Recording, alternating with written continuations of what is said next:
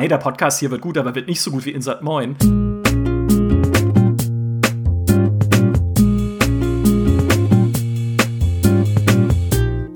Liebe Community, wir müssen reden. Es gab eine Abstimmung auf GameStar.de, bei der The Witcher 3 nicht gewonnen hat. Mehr noch, nur 0,5% der Teilnehmerinnen und Teilnehmer haben The Witcher 3 überhaupt erwähnt. Und da müssen wir doch drüber sprechen, was da los ist. Es geht natürlich um unsere Umfrage nach den besten PC-Spielen des Jahres 2020. Eines Jahres, das wir schon als schlimmstes der Podcast-Zeitrechnung bezeichnet haben. Auf diese zwölf Monate hätten wir alle getrost verzichten können. Vielleicht aber nicht auf die Spiele, die 2020 erschienen sind. Also lasst uns doch drüber sprechen, was da gewonnen hat, was eurer Meinung nach die besten Spiele 2020 waren. Und ich verlese einfach mal ganz wertfrei die Top 5. Auf Platz 5 Crusader Kings 3. Auf Platz 4 Half-Life Alyx. Die Bronzemedaille geht an Assassin's Creed Valhalla, Silber bekommt die PC-Version von Horizon Zero Dawn und Gold, äh, da steckt The Witcher 3 dann doch wieder irgendwie drin, Gold geht an Cyberpunk 2077. Und es gibt noch einige andere Rankings und interessante Platzierungen, über die wir sprechen können. Mein Name ist Michael Graf. Mir zugeschaltet ist jemand, den man eigentlich nie einladen sollte, wenn es um die Meinung anderer Menschen geht. Hallo, Maurice Weber. Ich äh, habe keine Ahnung, wovon du redest, aber diese Wahl ist offensichtlich alles falsch.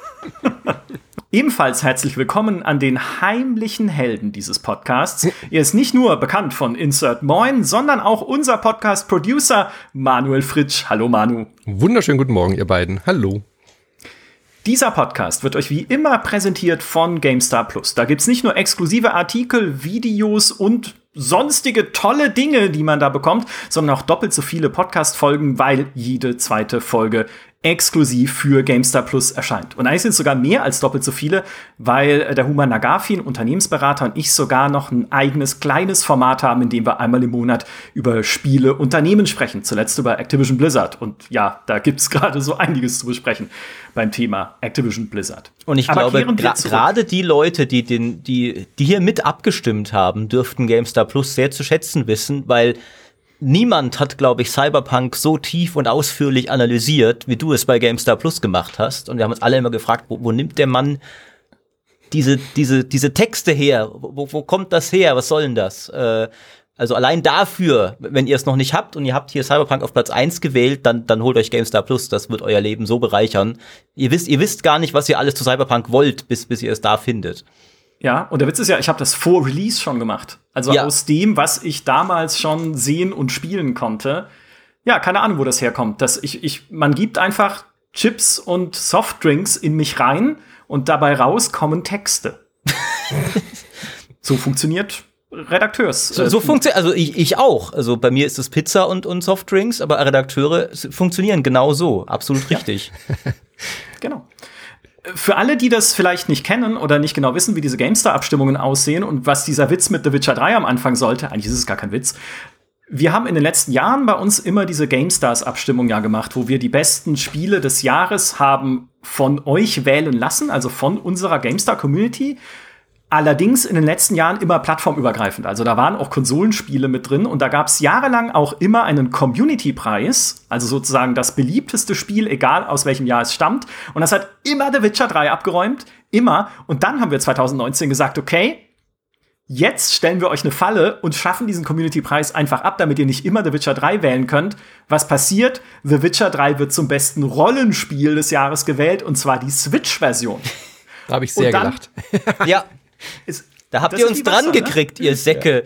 The Witcher findet immer seinen Weg. Und dann haben wir uns dieses Jahr gedacht, jetzt ziehen wir euch noch den letzten Boden unter den Füßen weg, für, äh, auf die Gefahr hin, dass Witcher wieder auf einer Plattform äh, erschienen ist, die wir, von der wir noch nichts wissen oder so. Jetzt lassen wir nur noch die besten PC-Spiele wählen. Und da war es tatsächlich äh, nicht mehr möglich, für The Witcher 3 abzustimmen, außer in einer Kategorie, nämlich die des Geheimtipps. Und ich habe nachgeguckt, achtmal von äh, ungefähr 1500 abgegebenen Stimmen, achtmal wurde dort The Witcher 3 trotzdem dann nochmal erwähnt. also, Großartig. Es klappt einfach. Yep. Ja. Was sagt ihr zu unserer Top 5? Ich meine, Crusader Kings 3 auf Platz 5, Maurice. Das muss doch für dich schon der erste, äh, der erste Reizpunkt sein. Ich meine, äh, ich, wenn wir jetzt mal objektiv und fair sind, ist das ja sogar eher ein Erfolg für das Spiel, hm. weil es ja doch aus, sage ich mal, also Paradox ist ja nicht inzwischen irgendwie klein, winzig klein und unbekannt, aber schon noch ein, ein Nischenentwickler und Publisher im, im kosmischen Sinne, sage ich mal. Und ich habe schon den Eindruck, dass Crusader Kings 3 da ein bisschen eine Mauer durchbrochen hat, dass decken jetzt die aktuellen Steam-Zahlen nicht mehr. Es ist da ein bisschen abgefallen. Jetzt werden aktuell, werden, glaube ich, wieder andere Spiele mehr gespielt von Paradox. Aber zum Release haben das viele Leute gespielt, mich eingeschlossen, die bislang wenig mit Paradox anfangen konnten. Und ich habe es auch in der sage ich mal, Streamer- und Influencer-Szene abheben sehen wie wenig Paradox-Spiele davor. Unter anderem war ich ja bei einem Event von Hand of Blood dabei, dass der ausgeht hat. Und der ist total der Crusader Kings Suchti mhm. geworden. Genau wie ich. Äh, der, der hat das davor nicht, nicht so äh, krass gespielt, alles, diese Paradox-Spiele. Der entdeckt jetzt viele von denen auch jetzt erst, genau wie ich. Äh, und damit auch viele von den Zuschauern, die er erreicht und viele von den Zuschauern, die wir erreichen. Deswegen schon auch Respekt für Crusader Kings, aber ich sag, mein persönliches Spiel des Jahres ist es. Also für mich ist das auf Platz eins. Mich hat kein anderes Spiel so fasziniert wie Crusader Kings 3. Ich ja. finde auch, es ist nur auf den ersten Blick eine kleine Überraschung, weil es halt so ein bisschen raussticht unter diesen ganzen AAA-Produktionen. Ich meine, direkt dahinter ist Doom Eternal, um schon mal ein bisschen zu spoilern und solche Geschichten. Aber ähm, dann, wenn man kurz drüber nachdenkt, finde ich, ist es, da es ja eine Community-Abstimmung ist und eine sehr PC-affine Abstimmung ist und noch dazu eben auch die GameStar-Community, die ja gerade auch bei Strategiespielen und so immer so ein bisschen noch mehr äh, positiv eingestellt ist, würde ich jetzt mal so sagen, ähm, dann ist es wiederum keine Überraschung. Dann ist es tatsächlich eher eine kleine Überraschung, dass es nur in Anführungszeichen auf Platz 5 ist. Weißt du, wie ich meine? So, es ist ja, das meinte, glaube ich, Micha auch, dass das ja. ja die Unverschämtheit ist, dass es nicht Platz 1 ist. Äh, und das, das stimmt natürlich. Ähm, Micha, was, was sagst du denn da? Ich meine, du bist doch äh, ähm, fast noch, also was heißt da fast, ein größerer Paradox-Junkie als ich. Was sagst du denn dazu? Ja, für mich gehört das auf Platz 1. Also, das ist ja klar. Nee, aber ich, was ich halt spannend finde an dieser Liste ist, äh, genau wie Manu sagt, dadurch, dass ja in dem Fall auch wirklich nur dieses PC-Publikum abgestimmt hat, erscheint es mir dann doch der fünfte Platz recht weit hinten, weil auf den Plätzen davor drei Kontroversen stehen, mhm. nämlich mhm. Cyberpunk, Horizon Zero Dawn und Assassin's Creed Valhalla. Sie passen natürlich auch so ein bisschen in dieses GameStar-Muster, können wir gleich noch drüber sprechen, weil sie Open World sind, sie haben Rollenspielelemente, sie haben tolle Atmosphäre. Aber es gab halt zu allen, bei allen Dinge, wo man sagen kann, hätte man auch darauf verzichten können, von technischen Problemen über äh, kaputte Quests, über auch ideenlose Quests und so weiter. Also alles äh, Spiele, die wir auch hier im Podcast natürlich schon intensiv diskutiert haben. Und auf Platz 4 mit Half-Life Alyx ist äh, ein Virtual Reality Titel. Ja. Und das gab's, glaube ich, in dieser Abstimmung noch nie. Und das war auch, glaube ich, äh, einer der Punkte, die wir, über die wir schon gesprochen hatten in unserem Jahresabschluss-Podcast zum Jahr, äh, das wir lieber vergessen wollen. Das Jahr, das nicht mehr ausgesprochen werden darf für Voldemort. Das war einfach für das, was es gemacht hat als VR-Shooter, das überraschendste und fortschrittlichste Spiel des Jahres, weil es halt mhm. wirklich eine, für viele Leute auch eine coole neue Spielerfahrung war, wo du sehen konntest, boah, das geht in VR, okay. Jetzt äh, sind wir wirklich in der Zukunft angekommen. Und bei vielem anderen, was halt letztes Jahr erschienen ist, sei es einerseits wegen der technischen Probleme, sei es andererseits, weil es halt einfach noch aus der letzten Spielegeneration sozusagen stammt, also von den alten Konsolen auch, hast du einfach nicht dieses Next Generation Gefühl, dieses, ne, jetzt ist der Aufbruch in die Zukunft. Da. Bei den anderen Spielen meinst du, ja. Nee, ja. Alex ist tatsächlich wirklich die größte Überraschung für mich. Äh, nicht, weil ich das Spiel irgendwie schlecht finde. Ich finde es fantastisch und ähm, das, was es macht, wie du schon gesagt hast, ist wirklich halt zukunftsorientiert und macht was völlig komplett Neues. Aber ich dachte einfach, dass es gar keine Chance hat, überhaupt in die Top 20 zu kommen, weil die Zielgruppe derer, die das überhaupt spielen können oder das überhaupt erlebt haben in der Qualität, die dieses Spiel eigentlich bräuchte. Ja, also ich habe mir hier echt ein abgebrochen. Ich musste mein PC zweimal irgendwie aufrüsten. Dann hat man ja auch das Problem, dass es gar keine Grafikkarten gibt und so weiter. Und auch mein, mein äh, erstes Oculus-Headset ist jetzt auch nicht das idealste Gerät dafür. Ähm, da braucht man schon eine ordentliche, dicke Investition, bevor man überhaupt dieses Spiel starten kann. Und dass das dann in die Top 5 gesprungen ist, trotz dieser riesigen Hürden, die es ja nehmen muss und auch dieser VR-Skepsis, das erstaunt mich wirklich sehr. Hochverdient, aber überraschend. Ich finde es aber sehr cool. Also ich sage das jetzt als jemand, der es leider noch nicht selbst gespielt hat, aber den Aussagen seiner Kollegen vertraut und die haben es ja wirklich als ein Ausnahmespiel ja tituliert und es war auch das erste Spiel, das mich echt in Versuchung geführt hat, so richtig ein Tausender hinzublättern für die Valve Index, weil ich dachte, mhm. okay, da habe ich jetzt schon irgendwie Bock drauf. Das wäre mal wirklich was Neues. Ich habe es lange noch nicht gemacht, weil weil äh, weil ich mir dann lieber einen Saugroboter gekauft habe, aber ähm, aber ich das kommt noch. Ähm, ja. Und, äh, ich hoffe, deswegen, du hast ihn Alex genannt, wenigstens. Ich, ich habe ihn, ey Manu, das, äh, das war das geil. Ich habe unseren Twitch-Chat gefragt, unseren YouTube-Chat im, im Livestream, wie ich ihn nennen sollte, und sie haben Saugron vorgeschlagen. Saugron, oh, sehr gut. Und das ist der beste Name, der je von irgendwem erfunden wurde, und deswegen heißt er jetzt so. ähm, deswegen, also ich finde diesen Platz 4 super, ähm, mhm. dass da wirklich was, was Neues, was, was Faszinierendes gelandet ist. Ähm, die größte Enttäuschung da in, in dieser Liste ist eigentlich, äh, was für ein arrogantes Arschloch, ne, dass ich so über die Meinung anderer Leute rede, was mich da sehr enttäuscht ist. Aber, aber come on, Assassin's Creed Valhalla, mhm. das 20. Ubisoft Open World Spiel und nicht mal ein besonders gutes. Ähm, ich, ich finde halt, also Assassin's Creed Valhalla ist eh schon einfach viel, so die, die, die, die, die These von allem, was ich an Spielen nicht mag, jetzt mal vom Mittelalter-Setting abgesehen, so diese diese Content-Streckung, diese riesige Welt, in der viel zu wenig Geiles drin ist, ähm, die, diese Innovationsarmut irgendwie. Also der Kollege Dimi hat es alles sehr schön in seinem Test, äh, äh, lest lieber den. Ähm, aber das finde ich ist für mich ein Zeichen, und da haben wir auch darüber gesprochen, dass dieses Jahr halt einfach nicht so stark war und noch schwächer auf dem PC tatsächlich, weil halt zum Beispiel da ein ähm,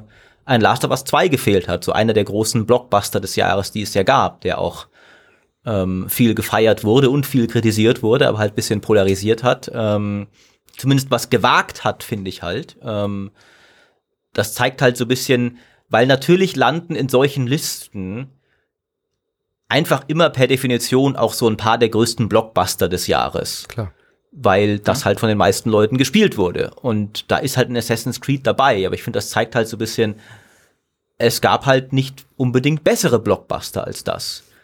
Ja. ja, es war einer der wenigen großen Titel, die halt so Open World äh, diese, diese Checkmarks abgehakt haben. Da gebe ich dir absolut recht. Aber ähm, ja, dass es dann aber tatsächlich bis auf Platz drei hochgeklettert ist, da bin ich auch echt überrascht. Äh, ich verstehe schon, was man an dem Spiel gut finden kann und dass es Spaß macht. Ich, mir persönlich hat es auch nichts gegeben.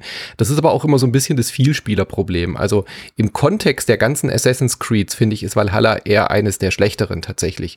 Aber ähm, trotzdem hat es ja durchaus Stärken, dass man verstehen kann, warum dieses Spiel auch aus Community-Sicht gewählt wurde, weil es halt einfach einen, einen riesigen Content ähm, Berg dir liefert, äh, durchaus für einige Stunden ja gut unterhalten kann. Gerade der Anfang ist ja noch äh, relativ stark. Das äh, haben ja auch Dimi und Ray von der GamePro so gesagt, weil man dann irgendwie in der 20., 30., 40. Stunde ist, verliert das Spiel ja enorm viel, was am Anfang gut gelaufen ist. Und ich glaube, das ist tatsächlich auch so ein bisschen, äh, was man dann so sieht in solchen Abstimmungen, dass halt ähm, ein Großteil der Menschen, die dieses Spiel gespielt haben, vielleicht auch jetzt nicht unbedingt bis zu Ende gespielt haben und die positiven Aspekte dann deswegen auch stärker hervortreten. Also ich glaube, das ist tatsächlich ein wichtiges Motiv, auch gerade wenn wir uns das letzte Jahr anschauen. Das sind einfach Spiele, gerade diese Open-World-Spiele, in denen ich versinken kann. Das ja. ist mal was, da kann ich einfach Ne, da stecke ich meine 50 Stunden lang rein und wenn ein Teil davon nur daraus besteht, mir ein Pferd zu nehmen und durch diese fantastischen Landschaften zu reiten in Valhalla oder auch in Horizon Zero Dawn, das ist halt ein Roboterpferd, aber es kommt auch selber raus. Und, oder halt mir in Cyberpunk irgendwie ein Auto zu klauen und da ein bisschen in der Stadt rumzufahren, das ist natürlich kein spielerischer Gehalt und keine, ja, weiß ich nicht, ne? Also es ist jetzt nicht mechanisch übermäßig ausgefeilt, das Reizsystem von Valhalla oder das Fahrsystem von Cyberpunk. Aber es ist einfach, es ist, es sind Welten, die uns mit ihrer, mit der Art, wie sie dargestellt werden, wie detailliert sie sind, wie die Lichtstimmung auch ist, was finde ich immer eines der meist unterschätzten Dinge ist an der Open World, mhm. äh, die man einfach attraktiv finden kann, die uns so so reinziehen und uns einfach mal eine Zeit lang die äh, Schrecklichkeit und Genervtheit um uns herum vergessen lassen. Deswegen mich hat's dann auch jetzt im Endeffekt nicht gewundert, dass diese Spiele da vorne landen, was ich eher noch gedacht hätte, so vor der Abstimmung, als wir die so geplant haben und äh, veröffentlicht haben, ist, werden Menschen da draußen wirklich für Cyberpunk 2077 abstimmen? Weil wir, auch das natürlich schon äh, sehr viel besprochen, äh, dem Spiel eine recht gute Wertung gegeben haben, die wir dann aber auch senken mussten, als wir gesehen haben, auch nach Release dann, oh mein Gott, da steckt doch noch mehr an Bugs drin, als wir ursprünglich gesehen hatten im Test.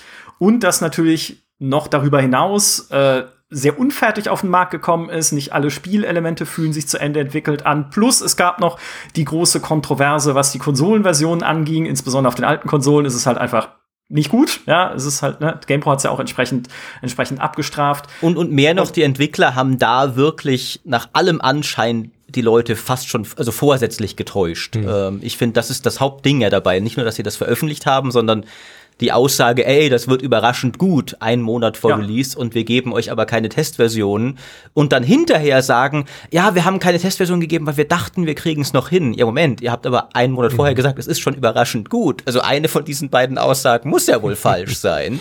Ähm, trotzdem ist, ist noch genug ähm, Goodwill, wie du sagst, da. Ähm, um ja, aber auch, weil wir hier über die, aber auch, weil wir hier über die PC-Version only reden. Das stimmt. Das ist ja. tatsächlich, wenn ihr jetzt noch, glaube ich, die, also wenn es jetzt eine GamePro und GameStar Abstimmung gewesen wäre, wäre es, glaube ich, nicht auf Platz 1 gewesen. Da bin ich mir fast sicher weil dann, glaube ich, im Kontext auch viele erboster gewesen wären und was anderes gewählt hätten. Also ich glaube schon, weil die PC-Version, die lief ja wirklich erstaunlich äh, gut im Verhältnis. Also ich habe auch mit der PC-Version, ähm, ich finde es ja auch persönlich ein fantastisches, super Spiel, auch inhaltlich.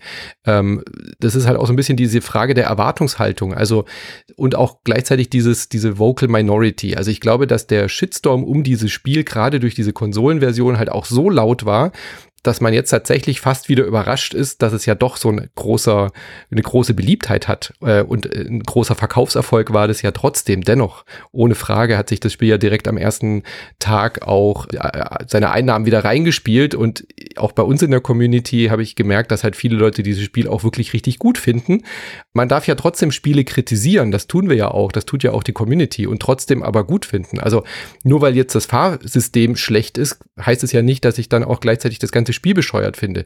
Nur weil das Spiel auf den alten Konsolen schlecht aussieht, kann es ja nicht auch bedeuten, dass ich die, die Sachen, die gut sind an diesem Spiel auf der PC-Version oder auf den Next-Gen-Konsolen nicht auch äh, gut finden kann. Also da geht so in Social Media geht da immer so ein bisschen die, da gehen so die Zwischentöne verloren. Es gibt nicht nur komplett scheiße oder komplett gut. So, und ich glaube, das sieht man hier auch in dieser Abstimmung an diesem Platz 1. Ja, das, äh, das liest man auch in vielen Kommentaren, die uns die Leute mitgegeben haben bei dieser Abstimmung. Es gab ja so ein kleines Kommentarfeld, wo wir einfach gefragt haben, hey, äh, schreib uns doch mal was zu den Spielen, die du da gewählt hast, wo es auch sehr differenzierte Kommentare gibt, äh, wo Menschen auch meinen, naja, Cyberpunk 2077 hat seine Probleme. Mhm. Ja, es ist halt nicht GTA, es ist nicht in der Spielmechanik überall so ausgereift, wie wir es uns gewünscht hätten. Aber Story, Atmosphäre, Charaktere. Es war halt trotzdem ein Erlebnis, dieses Spiel zu spielen. Das lesen wir oft in diesen Kommentaren. Äh, es gibt natürlich auch Leute, die geschrieben haben, so ein bisschen vom Tenor her, naja, was hätte ich letztes Jahr sonst wählen sollen? Es war allerdings nicht unbedingt nötig, es zu wählen, ja. Also man hätte auch einfach nichts ankreuzen können. Weil ich finde es zwar schon cool, aber ich würde trotzdem jetzt noch die Patches abwarten, damit es wirklich so gut wird, wie es das verdient hat wo ich auch zustimmen würde. Ja, also man sieht es ja auch in den Steam-Spielerzahlen, die seit Release stark gefallen sind, auf ein jetzt sehr niedriges Niveau, relativ normale Bewegung bei einem Singleplayer-Spiel, aber bei Cyberpunk geht die Kurve schon sehr steil runter so in den letzten Monaten. Das sind einfach Leute, die auf Patches warten und sagen, mhm. okay, hey, ich will es halt noch runder haben, noch fertiger, als es äh, momentan ist. Und das ist total legitim. Und gleichzeitig kann man aber anerkennen, dass es und in dem Fall, wenn man sich die Umfrageergebnisse anschaut, nicht ein herausragendes Spiel des letzten Jahres ist, sondern gerade auf dem PC betrachtet, das herausragende Spiel. 48,8 Prozent äh, der Teilnehmerinnen und Teilnehmer an der Umfrage sagen ja, Cyberpunk 2077 gehört für mich zu den besten Spielen des letzten Jahres. Das darauf folgende Horizon Zero Dawn hat nur 17,5 Prozent. Assassin's Creed Valhalla 16,3. Also da geht's schon, mhm. da fällt es schon rapide. Man kann natürlich sagen, wenn Cyberpunk noch fertiger gewesen wäre, weniger glitchy, weniger buggy, wie es Open-World-Spiele halt, muss man auch sagen, wenn man sich die folgenden beiden anschaut, relativ oft sind, denke ich mal, auch in Skyrim. Also ein bisschen glitchy war es vielleicht, ne? Ja. Ähm, wenn es das nicht gewesen wäre, wären es natürlich wahrscheinlich noch mehr als 48,8 Prozent, sondern hätten wahrscheinlich 60 Prozent äh, da übereinstimmend gesagt, hey, es ist klasse. Aber trotzdem dieser, das hat mich dann wirklich auch erstaunt, dieser große Abstand. Wenn wir uns auf ein Spiel als herausragendes Erlebnis des Jahres 2020 in Anführungszeichen einigen können in dieser Umfrage, dann ist es Cyberpunk 2077. Es ist, Hätte es ist aber, glaube ich, wie, wie, du sagst, ähm, ohne das Spiel jetzt auch schmälern zu wollen, ähm, ein Mangel an Konkurrenz schon klar erkennbar. Hm. Wenn man sich, finde ich, anschaut, was die anderen in der Top 5 sind, dann haben wir einen Konsolenport von, von einem jahrealten Spiel, das immer noch toll ist, klar, aber irgendwie ist auch Horizon Zero Dawn auf Platz zwei ist auch irgendwie ein Armutszeugnis für das Jahr. Ne? Also so mhm. toll das Spiel ist, das ist halt ein, ein nicht mal guter Port, gerade zum Release, eines zwar exzellenten, aber halt auch nicht mehr neuen Spiels. Dann Assassin's Creed Valhalla, ein Spiel, mit dem durchaus viele Leute ihren Spaß haben, aber wo wir ja selbst schon gesagt haben, selbst das ist auch nur auf Platz drei aus Mangel an Konkurrenz, weil es halt dann doch ein formelhaftes Spiel auch irgendwo ist, während Cyberpunk ja doch zumindest Dinge versucht hat. Ähm, dann ein VR-Spiel, per Definition nischig, und ein komplexes Grand Strategy-Spiel. Also das, ja. finde ich, zeigt halt auch einfach, es gab wenig anderes. Also ich glaube, also ich bin recht sicher, wie Manu sagt, mit einer GamePro-Abstimmung wäre Last of Us auf Platz 1 gelandet. Mhm, ähm, eindeutig. Weil das, ja. das war halt, da gab es noch einen anderen wirklich so richtig fetten, jahrelang erwarteten Blockbuster. Ich meine, gut, wer weiß, ne? Cyberpunk ist auch unglaublich gehypt gewesen, auch auf Konsolen davor. Ähm, vielleicht sind auch, sagen auch genug Leute, ich habe schon PS5 und Xbox äh, Series X und mir ist scheißegal, wie es auf der PS4 aussieht. Ich wäre auch hier Cyberpunk. Ähm, aber da wäre zumindest ein starker Konkurrent da gewesen. Und so ist halt selbst ein sehr, sage ich mal, mit Kontroversen behaftetes Cyberpunk immer noch ein herausragendes Spiel in dem Sinn, dass es im Gedächtnis bleibt und aus der Masse an Releases herausragt, weil es so viel einfach nicht gab. Ja, und aber natürlich auf der anderen Seite auch einen Produktionswert hat, den du jetzt mal von den Fehlern abgesehen von den Problemen den du sonst nicht in vielen Spielen erlebst. Einfach was auch Detailvielfalt in der Open World angeht. Ja, da passiert halt viel Bullshit, ja, wenn du irgendwie gegen einen Nudelstand läufst und die Nudeln fliegen rum, dann wieso? Und der Nudelverkäufer steht einfach da. oh, meine Nudeln fliegen rum. Aber du kannst halt, das ist halt das, was ich vorhin meinte, diese, auch dieses Cyberpunk Open World, dieses Night City ist einfach, obwohl du nicht viel interagieren kannst dort, eine fantastisch gestaltete, coole Welt, wo man sich drin verlieren kann. Zumindest mal ein paar Stunden lang. Es kann sein, dass, je nachdem, wie man gepolt ist, einen dann irgendwelche Glitches und Bugs wieder aus der Immersion rausreißen. Ja, gibt's ja auch viele Menschen, die sich dann beschwert haben und gesagt haben, hey, wenn da halt irgendwie die Nudeln rumfliegen, ist es doof, weil das passiert in der echten Welt zwar auch, aber dann reagiert wenigstens jemand drauf, wenn ich gegen einen Nudelstand laufe oder sowas. Und natürlich die Polizei, die irgendwie ähm, in deinem Rücken spawnt, wenn du dich kurz umdrehst und solche Sachen. Aber nichtsdestotrotz, wenn du dich einfach nur durch Night City bewegst, um diese Atmosphäre zu atmen, sozusagen, ist das, also für dich zumindest, ist das herausragend. Plus dann noch das, was es beim Storytelling macht, in den Dialogen aus der Ego-Perspektive, was wir so auch noch, also finde ich, noch nie in einem Spiel gesehen haben. Hm. Ich finde, das ist der, der Hauptgrund für mich. Also meine Theorie ist, warum das Spiel so weit oben ist, dass die Bugs äh, einem im Endeffekt dann doch relativ egal sind, wenn man eben nicht so sehr die Open World, die ja hier in Cyberpunk gar nicht so im Vordergrund steht, ja. Also wenn man es provoziert, in diesem Spiel wie bei einem GTA zu spielen, dann rennt man ja in unzählige Bugs und komische Dinge rein und Mechaniken, die stören. Wenn man sich aber voll auf die Story konzentriert und ich finde, da hat, hat äh, CD Projekt einfach sich auch ein bisschen schwer getan, das so zu verkaufen. Also Cyberpunk ist für mich ein sehr lineares Spiel und es ist ja auch gar nicht mal so richtig Rollenspiel, weil du ja sehr feststeckst eigentlich auch in diesem, in diesem vordefinierten Charakter wie. Ähm, du hast zwar so ein paar Entscheidungen, aber lang nicht so so wie bei einem Mass Effect oder bei irgendwie äh, klassischen äh, Rollenspielen. Und ich glaube, dass da sehr viel auch die Erwartungshaltung einfach gebrochen wurde. Und je nachdem, was für ein Spielertyp du bist, ja, also wenn du eh sehr gerne äh, lineare Singleplayer-Spiele spielst, äh, dann ist Cyberpunk 2077, dann fällt dir das gar nicht so auf. Und ich, so wie ich das wahrgenommen habe, ist die GameStar-Community ja schon auch eine, die sehr viel Wert auf diese Story und Geschichten und sowas legt. Und ich glaube, dass deswegen auch Cyberpunk da sehr viel punkten konnte und nur da für Konfrontation und Irritation gesorgt hat, wo man dieses Spiel halt eher als Open Open-World-Rollenspiel begriffen hat. Ja, wir sehen ja auch wie immer wieder, dass Story und Atmosphäre, wir haben das schon tausendmal durchgekaut, auch wenn es um Wertungssystem ging der GameStar, Story und Atmosphäre sind in der GameStar-Community die wichtigsten Prüfsteine für ein Spiel. Auch damals, als wir eben haben so ein bisschen Wertungskategorien zur Abstimmung gestellt haben und gesagt, okay, was davon findet ihr denn jetzt wichtig und was ist euch auch gerade, wenn wir ein Spiel bewerten, eigentlich nicht so wichtig? Und da waren Story und Atmosphäre weit vorne mit mhm. über 90 Prozent Zustimmung. Ja, das ist wichtig, das müsst ihr bewerten. Und gerade Atmosphäre ist ja auch immer so ein ja, so, so ein schwammiges Gut, weil was ist denn Atmosphäre? Es ist irgendwie ja. Mischung aus Umgebungsdetails, Licht. Äh, du Micha, das frage ich mich bei jedem Test, wenn ich die Plus- und ja. äh, Kontrapunkte aufschreiben muss. Was ist denn jetzt Atmosphäre genau in diesem Spiel? Das ist echt, ja. echt haarig, ja.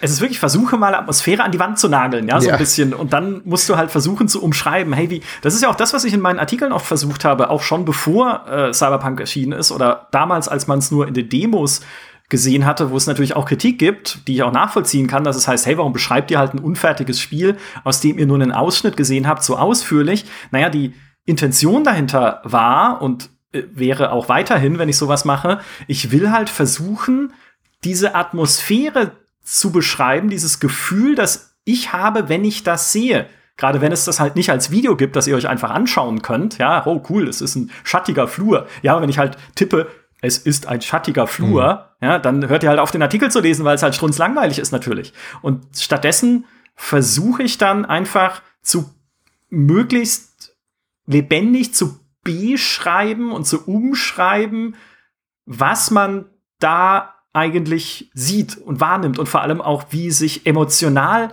anfühlt. Also es, es ist einfach so der, der Versuch, Stimmung in Worte zu gießen. Das ist ja auch, glaube ich, das, was große Romanautoren von nicht, nicht so großen Romanautoren unterscheidet, dass sie das können. Also ich behaupte mhm. nicht, dass ich ein großer Romanautor bin. Noch nicht. Nein, Quatsch, aber ähm, ich, ich würde nicht behaupten, dass ich da irgendwie der Großmeister drin bin, aber das ist halt, das ist halt das, was diese Texte dann so lang macht, dass es einfach schwierig ist, sowas in Worte zu fassen, aber unglaublich wichtig dafür, wie ein Spiel wahrgenommen wird und offensichtlich auch dann halt, wie ein Spiel am Ende des Jahres bewertet wird, ob es gut war oder nicht. Ja. Und das ist auch das, an was man sich am liebsten erinnert. Also wenn man jetzt äh, zurückdenkt an die Highlights des Jahres ähm, und man hat Cyberpunk gespielt, man hat Horizon gespielt, man hat Assassin's Creed gespielt, Half-Life Alyx, dann wundert mich das überhaupt nicht, weil das sind genau die Momente, so diese Magic Moments, die hängen bleiben. Bei der und der Quest habe ich das und das erlebt und dann war dieser Twist und ähm, also ich mein Lieblingsspiel 2019 war Horizon Zero Dawn auf den Konsolen und ich denke heute noch mit Gänsehaut daran zurück, wie das Ende sich gestaltet hat und so, ja. Und ich kann den zweiten Teil überhaupt gar nicht erwarten, weil mich das so gefesselt hat und auch Cyberpunk. Ich saß wirklich stellenweise da und musste kurz das Gamepad hinlegen, ja. Also das, was ja auch, was ihr ja auch immer beschrieben habt in euren Artikeln. Also diese dichte, dichte Atmosphäre in den Stories, in den Quests. Jeder einzelne Nebencharakter in Cyberpunk ist fantastisch geschrieben. Bugs hin oder her, aber das lässt sich nicht abstreiten. Und das sind die Momente, die auch hängen bleiben bleiben. Dass da mal mein Auto klemmt oder durch die Gegend fliegt, das vergesse ich dann halt auch wieder. Da lache ich kurz drüber. Und auch Valhalla hat ja diese atmosphärischen, dichten Momente. Ich finde zwar nicht, dass es eine gute Geschichte hat und auch keine guten Charaktere, aber es hat diese, diese unglaublich schöne Atmosphäre, wenn du da durch äh, England reitest zum Beispiel und die Sonne geht dann unter oder du kraxelst den Berg hoch, mhm. ja. Was eben auch so Zelda-mäßig äh, dann gut funktioniert in diesem Spiel. Deswegen kann ich mir das jetzt gut erklären, auch warum diese drei Spiele ähm, so weit oben stehen in der Liste, weil das sind die Sachen, die hängen bleiben. Wobei, wobei ich finde, also es gibt, es gibt da schon auch Dinge, die man kritisieren kann und sollte. Also du hast vorher zum Beispiel gemeint, so sie haben sich schwer getan, es korrekt zu verkaufen. Mhm. Ich würde es nicht so formulieren. Ich würde sagen, sie haben es nicht mal versucht. Mhm. Ähm, also ich finde nicht, dass CD Projekt jetzt viel getan hat, um den Leuten die Erwartung zu nehmen, das wird ein Next-Gen GTA mit Witcher Story. Hm. Ähm, ich finde im Gegenteil, sie haben das, es gab ja schon auch, klar, man, steht immer die Markierung dran, ne, kann sich ändern, aber so Dinge in diesen Gameplay-Präsentationen wie, guck mal, die Werbung reagiert auf deinen Charakter und so Zeugs und tausende NPCs haben Tag- und Nachtabläufe. Das ist absolut eine Lüge. Das du kannst da stehen und die NPCs haben gar nichts an Abläufen, was irgendwie sinnvoll du, ist. Da bin ich ähm, komplett bei dir. Ich meine, man merkt es ja auch an diesen drei Charakter, äh, an diesen drei Berufen, die man am Anfang wählen kann. Das ist im Spiel original jeweils 20 Minuten. Dann ist es genau, komplett ähm, egal danach. Ja, da gibt's noch einen Dialog oder was, der, wo dann mal ein NPC anders reagiert. Und da, das sind so Sachen, wo man ja auch merkt, dass sie durchaus, glaube ich, eine andere Vision hatten, die aber nicht fertig umgesetzt haben. Ja. Deswegen glaube ich ihnen schon, dass sie in dem Zeitpunkt, wo sie es kommuniziert haben, auch das vorhatten. Aber das kann wissen, gut sein, ja. Aber wir wissen jetzt ja auch inzwischen, dass es halt vorne und hinten einfach nicht geklappt hat, das ganze Genau, aber, aber sie haben dann, ich meine, es ist ja, es wäre ja auch geschäftsschädigend. Natürlich machst ja. du keine PR, um die Erwartungen zurückzuschrauben. Aber dann nimmst du natürlich auch das Risiko in Kauf, dass du diese mhm. Erwartung halt so lässt und dass dann das passiert, was ja passiert ist. Dass halt es durchaus trotz allem Erfolgs es auch Backlash gab. Ähm, und ich find's immer noch ein wenig schade eben, dass, also es, es tut mir in der Seele weh, weil alles, was ihr sagt, stimmt über die Stärken des Spiels, die Atmosphäre, die Story, super. Auch wenn ich mir bisschen mehr Rollenspielfreiheit gewünscht hätte. Das hast du mhm. ja auch schon gesagt, Manu. Ich finde, wie ist funktioniert weniger gut als Geralt als so ein Charakter Korsett, weil ich finde, es gibt nicht einen weniger nachvollziehbaren Grund, warum ich nicht mehr Freiheit habe als wie, ja. weil wie es wird dann manchmal, er hat ja sogar eine Hintergrundgeschichte, wird dann irgendwas über eine Familie mal erzählt, in einer Quest oder sowas. Ähm, aber bei Geralt verstehe ich halt, warum zum Beispiel Geralt jetzt nicht sagen kann, ich verkaufe Kinder in die Sklaverei, wie ein Dragon Age Charakter es kann. Bei Wie verstehe ich das bisschen weniger, weil warum gebt ihr mir jetzt so, so eng vor? Es ist doch ein, hm. ein No-Name-Charakter, den ich frei beschreiben könnte. Das fand ich bisschen schade. Aber großartige Figuren eben, großartige Story-Twists hat dieses Spiel, großartige Inszenierung auf jeden Fall. Gleichermaßen fragt man sich schon so, ach, was, was wäre es wohl geworden, wenn sie noch ein Jahr gehabt hätten? Ja. Ähm, hätte es dann ein weniger beschissenes Beutesystem zum Beispiel. Oh Gott, ähm, ja. Solche Dinge. Das, also ich äh, finde auch, dass selbst, also bei, bei aller Liebe, selbst ein Cyberpunk ähm, auch so ein bisschen aus Mangel an Konkurrenz Spiel des Jahres geworden ist. Natürlich auch durch Hype und durch Stärken, die zufällig auch genau das natürlich abbilden, was die GameStar Community will. Ähm, aber mich persönlich hat es dann doch nicht ganz so geflasht wie zum Beispiel ein Witcher 3 damals, als es mhm. rauskam. Also ich finde, wenn man jemanden schütteln muss dafür, äh, was auch bei Cyberpunk passiert ist, dann ist es einfach das Marketing von CD Projekt, weil sie haben natürlich und das von Anfang an sehr bewusst gespielt, auch mit diesen GTA-Parallelen. Hey, schaut mal hier, die Stadt der Zukunft. Ja, natürlich, wenn du dann da Leute rumlaufen siehst und Autos rumfahren, bei dir entstehen ganz automatisch im Kopf diese Bilder von GTA, was aber, wie wir jetzt wissen, noch eine viel ausgefeiltere Sandbox-Simulation einer sich wirklich lebendig anfühlenden Welt ist im Vergleich zu einem Cyberpunk, was halt eine recht KI-reduzierte Simulation einer äh, Staffagewelt ist, mehr oder weniger, die halt super aussieht, aber nicht so interaktiv ist, wie es in einem GTA der Fall ist. Und wenn man ein bisschen, wenn ich unsere Gespräche äh, mit den Entwicklern, wir haben ja sehr viele davon geführt, auch in dem Podcast, wenn ich daran zurückdenke, wenn man die heute anhört, dann merkt man, dass sie schon ahnen, dass es nicht klappt, weil man hört, gerade immer wenn es um KI, um Open World, um all diese GTA-Parallelen geht, merkt man, wie sie für ihre Verhältnisse sehr zurückhaltend werden mit den Versprechen, die sie geben. Hm. Sie sagen natürlich nicht, oh mein Gott, es wird nicht so gut wie GTA, weil wer sagt sowas über das eigene Baby? Das würde ich, würde ich auch nicht machen, hey, der Podcast hier wird gut, aber wird nicht so gut wie Insert Moin. Das, das denke ich in jeder Folge, Micha, aber gut. Das kannst du jetzt am Anfang so als Statement einbauen, ja, ja genau. Das ist safe drin, ja. Das schneidet er jetzt raus und ständig baut er es überall ein, so random als genau, also das machst du ja nicht. Aber äh, du merkst halt, da sind sie immer sehr mit ihren Aussagen sehr vorsichtig gewesen. Aber wo das nie angekommen ist, ist einfach in der Darstellung des Spiels nach außen in Werbung. Weil da hast du halt immer diese beeindruckenden Stadtpanoramen und immer auch konnotiert mit diesem Text, ne, die Stadt der Zukunft. Das ist irgendwie das, das Spiel der nächsten Generation. Deswegen, und das, das sei auch klar gesagt, ich verstehe alle Leute da draußen, die sagen, das enttäuscht meine Erwartungen, mhm. weil mir nie jemand ausgeredet hat, das so ist, und das nehme ich auch als Kritik an mich selbst mit, nicht auf diese, ich sag mal, auf diese Subtöne geachtet zu haben, wenn es darum geht, was könnt ihr eigentlich liefern und was nicht, weil wir haben ja danach gefragt, aber wir haben es dann nicht, wir haben da nicht tiefer gegraben, sondern uns vielleicht auch zu früh zurückgezogen in dieses, naja, es ist noch nicht fertig. Und wir haben sie bei The Witcher 3 schon viel Versprechen hören, na, wo wir auch früher hätten draufhauen können. Aber da haben sie es hingekriegt. Und sie haben jetzt nach Witcher 3 zumindest diesen Vertrauensvorschuss.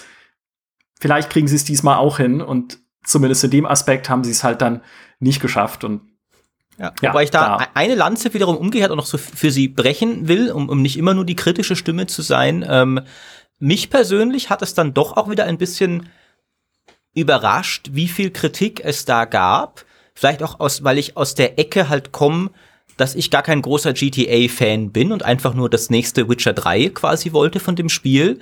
Und ich mir da schon immer dachte, sehr Moment, aber das Open-World-Modell, das sie hier verfolgen, ist doch genau das, das ihr in Witcher 3 alle geliebt habt. Mhm. Weil auch Witcher 3 war ja nicht die lebendigste Open World, die man je gespielt hat, ähm, mhm. oder die reaktivste. Es war negativ gesagt, wie Michael es vorher sagte, Staffage. Ich, ich finde immer einen schönen Ausdruck, es war halt eine Leinwand für Geschichten, diese mhm. Welt. Du hast überall coole Geschichten entdeckt, die aber vorgefertigt waren. Es war nicht so dieses Emergent Storytelling, das halt, da hat jeder Charakter einen Ablauf und du kannst mit jedem interagieren und dann ergeben sich coole Stories daraus, was du mit denen tust. Nee, es waren vorgefertigte Quests, die in dieser Welt platziert waren und die Stärke dieser Welt war, wie groß sie war und wie viele coole Quests die Entwickler da reingepackt haben, weil Assassin's Creed Valhalla zum Beispiel ein gutes Beispiel dafür ist, wie schwer das halt ist, so eine große Welt mit durchweg relevanten Inhalten zu füllen, weil du musst ja in Witcher 3 kein einziges Monsternest machen und trotzdem noch Dutzende über Dutzende Stunden an durchweg hochwertigem Story-Content, selbst wenn du nie Gwent spielst und nie irgendeine von diesen Nebenaktivitäten machst. Und das ist halt auch das Modell, das Cyberpunk ja verfolgt hat. Eine Welt, die halt atmosphärisch ist, die tiefe Lore hat, was ich auch immer sehr schätze an der Welt und die coole Geschichten erzählt und nicht so lebendig ist wie andere. Und ich persönlich, das war glaube ich auch für mich ein Grund, warum ich vielleicht auch auch in der Außenwahl, mich wurde auch dafür kritisiert, auch auf YouTube unter dem Testvideo und sowas, dass äh, dem Maurice Weber vertraue ich nie wieder nach Cyberpunk, lese ich es immer noch, ähm, weil, ja, weil, ich auch, aus, ja. weil ich aus dieser Warte gekommen bin und ich hatte nicht die GTA-Erwartung, weil es mir Schnurz ist, weil ich kein GTA wollte von dem Spiel. Aber ich verstehe eben auch durchaus, äh, und gerade jetzt retrospektiv mich auch für mich mit so, ah, hätte man härter sein sollen, vielleicht auch auf, darauf zu sagen, okay, das ist es halt nicht. Und hätte man vielleicht auch natürlich noch äh, auch früher noch warnen sollen, ey Leute, Konsolenversion nicht da. Wir haben es ja gesagt und alles, aber wir haben jetzt auch nicht gleich alle Alarmglocken geschlagen. Leute, das ist ein ganz, ganz schlechtes Zeichen, vorsichtig. Ähm, da, da waren Lektionen drin, wie man mit sowas umgeht, auf jeden Fall. Und wie man ein bisschen umfassender es auch betrachtet. Aber das ist halt so ein bisschen meine persönliche Vorangehensweise. Manche der Kritikpunkte teile ich halt sehr.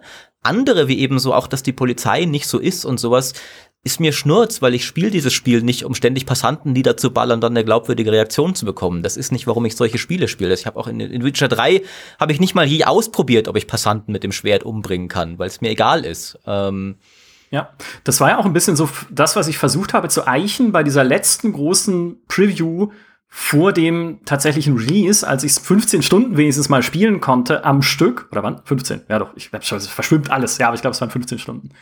Und äh, wo ich halt selber erstmal erfahren konnte, wie sich Cyberpunk halt anfühlt, nachdem ich vorher nur den Prolog gespielt habe. Das war halt noch so ein, also daraus konnte man halt noch nicht große Schlüsse ziehen, was es am Ende für ein Spiel wird, wenn sich die Open World auch mal öffnet und so.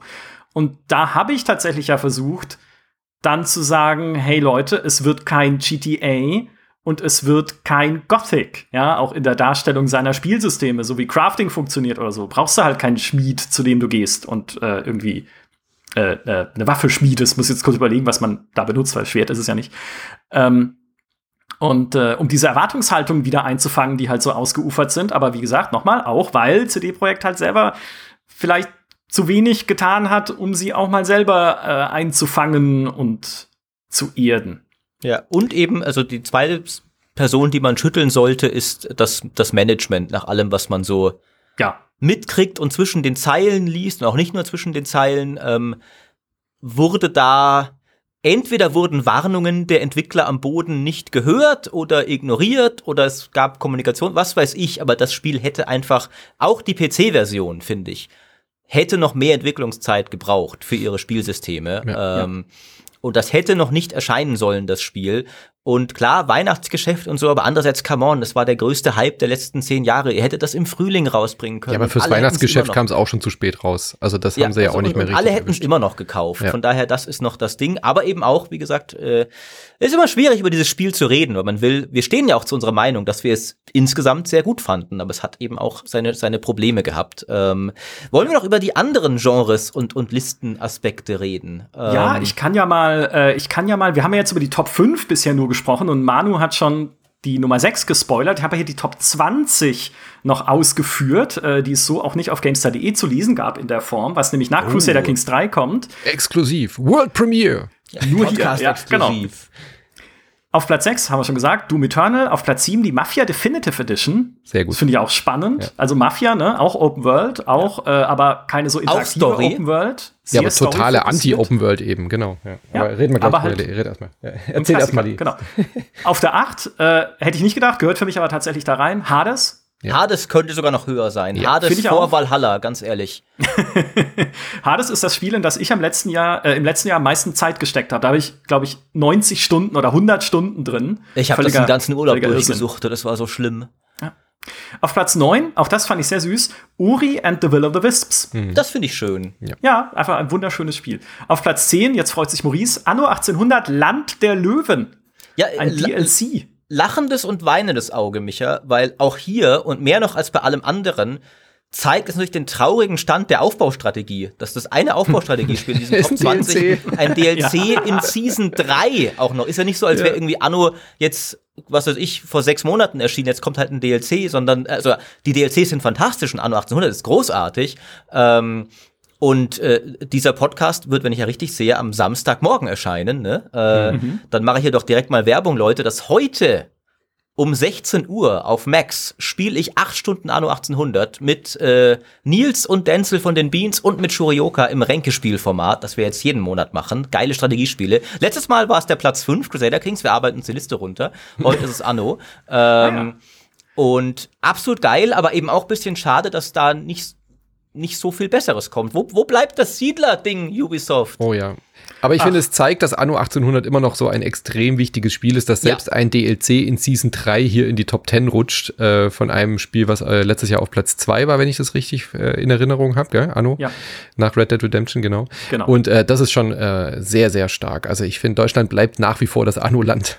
Jawohl, ich meine, der sagen. DLC ist auch fett genug, dass ich es ihm gönne, hier als vollwertiges Spiel in der Liste zu sein, weil ja. das war ja wirklich ein Riesending. Also Hut ab vor Anno, äh, ja. aber jetzt könnten mal wieder andere Aufbauspiele kommen. Ja, in eurem nächsten Stream könnt ihr das nächste Strategiespiel spielen. Das folgt nämlich direkt auf Platz 11, nämlich Desperados 3. Hat es einen Multiplayer? Weiß ich jetzt gar nicht. Ich glaube nicht, nee. aber ah, auch ein schönes Spiel. Ja, fantastisch. Das, das wundert mich tatsächlich, dass das so weit unten ist, weil das war ja auch eine Marke, die sehr erwartet ist. Das Studio Mimimi Games ist ein Vorzeigestudio und Projekt, also gerade was eben so das Thema Crunch angeht, was wir ja bei CD Projekt hatten und bei vielen anderen und die Probleme, die Ubisoft hatte und so. Und äh, ich finde, Wasteland 3 hätte da viel weiter hoch gemusst. Das ist ein fantastisches Spiel. Es ist nicht mehr so nischig wie bei Shadow Tactics, dass man sagt, das ist irgendwie eine eigene Marke und niemand weiß genau, ob das Spiel wirklich gut ist, sondern das ist ja auch mit Spannung erwartet gewesen, dieser Nachfolger von Desperados. Also ja. da hätte ich gedacht, das rutscht deutlich höher. Na, ich, ich kann da mal ein bisschen. Ähm mhm.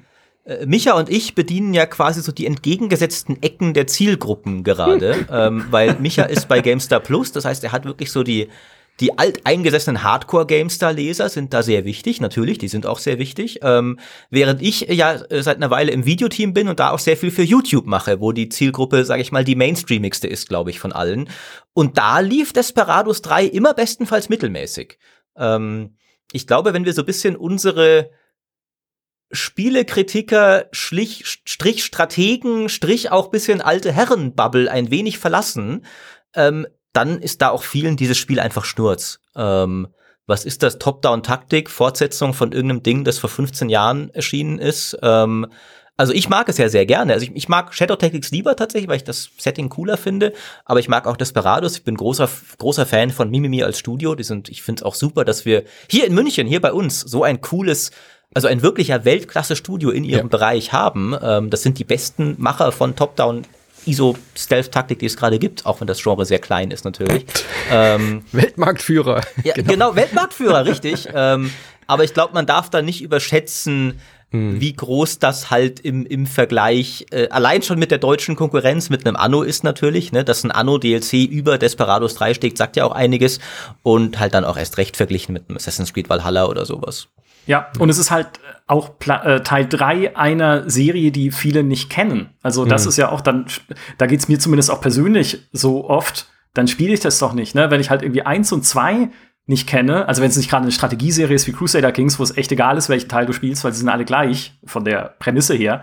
Aber wenn es halt so eine quasi Fortsetzung einer schon etablierten Welt ist, die ich aber nicht jemals angerührt habe, also ich persönlich habe natürlich das Parades gespielt vorher, aber dann ist es vielleicht auch nichts, was man sich jetzt noch äh, nach so langer Zeit auch noch mal anschauen möchte. Machen wir weiter. Äh, das hat mich tatsächlich überrascht auf Platz 12, der Microsoft Flight Simulator. Meine Fresse, was ich letztes Jahr in diesem Spiel einfach nur rumgeflogen bin. Ich hätte nie gedacht, also wirklich, ich bin nie, nie, nie, nie ein Fan gewesen von Flugsimulatoren, weder äh, in alten Tagen noch äh, in neueren. Ich, hab, ich fand das immer langweilig, aber dieser, dieser Open World, du kannst über den ganzen Globus fliegen, Flight Simulator, hat mich tatsächlich ich weiß nicht, mehrere Wochen lang wirklich gepackt, so dass ich mich abends immer hingesetzt habe und dann auch so Szenarien mir entworfen, so irgendwie, okay, jetzt versuchst du mal bei irgendwie Sturm und starkem Seitenwind mit einer Boeing 747 und alle Hilfen aus in Athen zu landen. Spoiler, hat nie funktioniert, habe ich nie geschafft, weil ich habe den Flughafen irgendwann nicht mehr wiedergefunden, weil die Sichtverhältnisse so schlecht waren und ich kann diesen Autopilot nicht programmieren.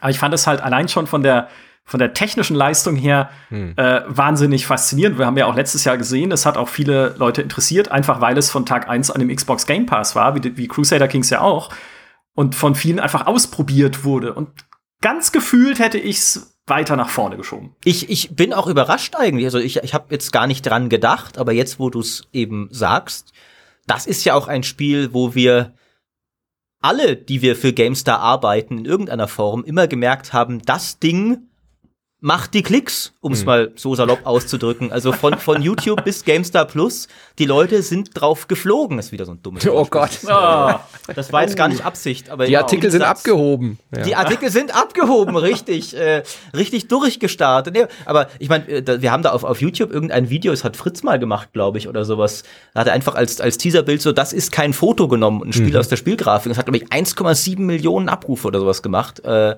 also das, das, äh, das ist total explodiert. Also von den reinen, äh, vielleicht halt dann nicht mehr, als es mal da war. Die Leute waren eher so neugierig, wie geil sieht das mhm. aus. Und als es dann da war, ist es dann doch halt so, dass ein Flugsimulator spielt halt dann doch nicht jeder. Selbst wenn es manche überzeugt hat, wie dich, ja. Micha. Einer meiner engsten Kumpels ist auch langjähriger Flugsimulator-Fan und hat mich so ausgelacht, als ich ihm gesagt habe, so, ja, Alex, wir müssen jetzt mehr Flugsimulator-Videos machen. Das ist eins unserer stärksten Themen. Und er so, ja, endlich schlägt meine Stunde.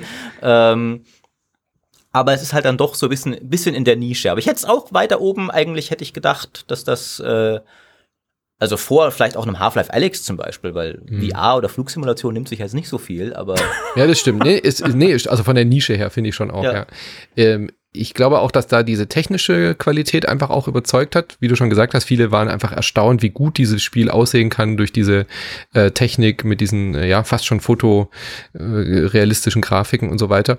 Und es ist halt auch ein perfektes Pandemiespiel. Also was Animal Crossing auf der Nintendo Switch für die Konsolen gemeistert hat, ist, glaube ich, der Flight Simulator so ein bisschen für die PC-Welt auch so. Ja, so ja. alles um einen herum vergessen, einfach mal einsteigen und du kannst es dir so schwer machen oder so leicht, wie du möchtest. Du kannst dich voll in der Simulation verlieren. Du kannst aber auch einfach, wie Micha gesagt hat, einfach mal, ach, ich kann dieses Jahr mein Urlaub nach Lanzarote ist abgesagt. Ich bin dann halt ins Flugzeug, ja, ähm, und bin dann halt da mal hingeflogen und habe halt mal geguckt, wie das so aussieht von oben. Und ich glaube, also ganz viele halt Menschen halt lieber da haben nach das Mallorca, gemacht. Leute. Genau. Ne? Ihr, ihr Pfeifen da draußen.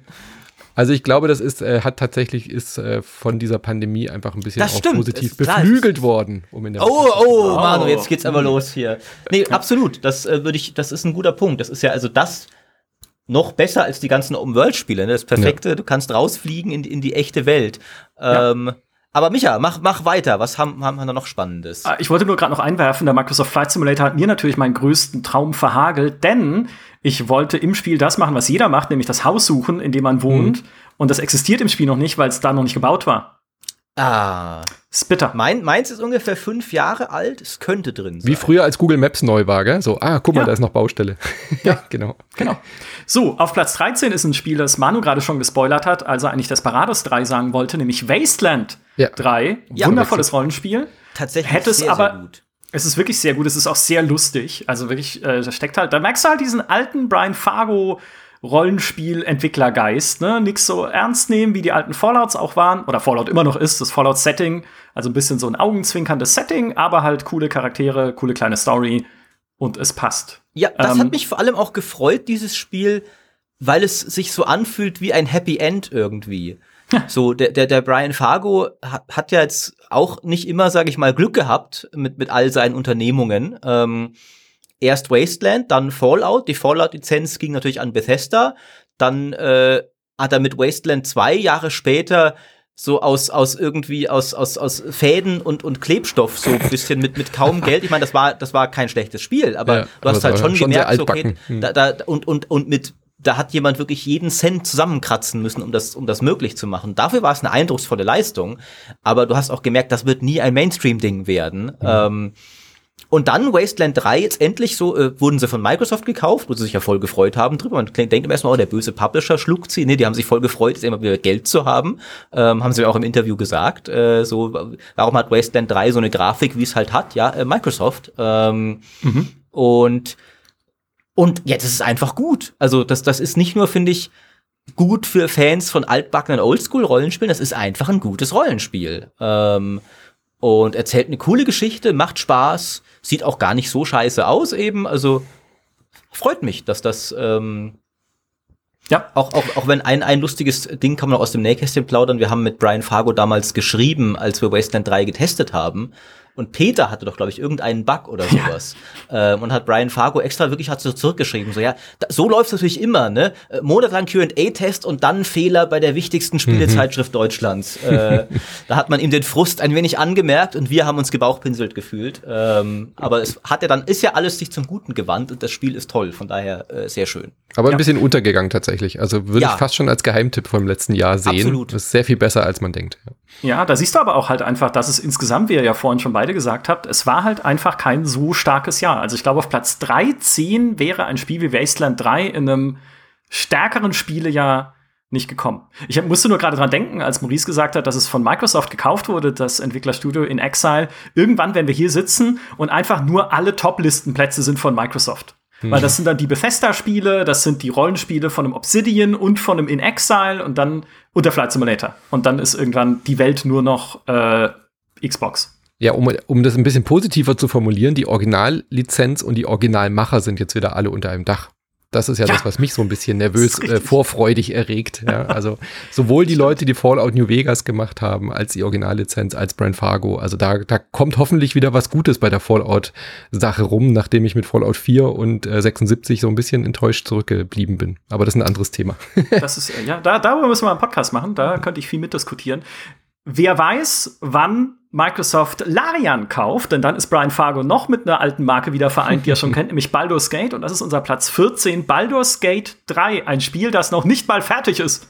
Das läuft gerade im Early Access. Und trotzdem ist es schon auf dem 14. Platz der besten Spiele 2020, weil das erste Kapitel einfach schon ganz gut ist. Ja, und ich meine, da Wahnsinn. muss man wiederum sagen, natürlich äh, schlägt da, und das meine ich ganz liebevoll, weil ich mich da auch dazu zähle, schlägt halt die klassische GameStar-Community durch. Ne? Mhm. Baldur's Gate 3 ist halt checkt alle Boxen ja. vom, vom klassischen GameStar-Leser ähm, und auch von mir. Also äh, das, ich, das klingt immer irgendwie so abwertend, so Leute in Schubladen stecken, meine ich gar nicht so. Ähm, äh, ich fand's ja die eine der besten Nachrichten seit langem, dass Larian ausgerechnet Baldur's Gate 3 macht. Ich könnte mir keinen besseren Entwickler dafür vorstellen. Vielleicht auch nach Wasteland 3 in Exile tatsächlich jetzt wieder. Ähm, Brian Fargo wollte ja auch Baldur's Gate 3 machen. Der hat nur die Lizenz nicht gekriegt und Sven Winke ist ihm zuvor gekommen.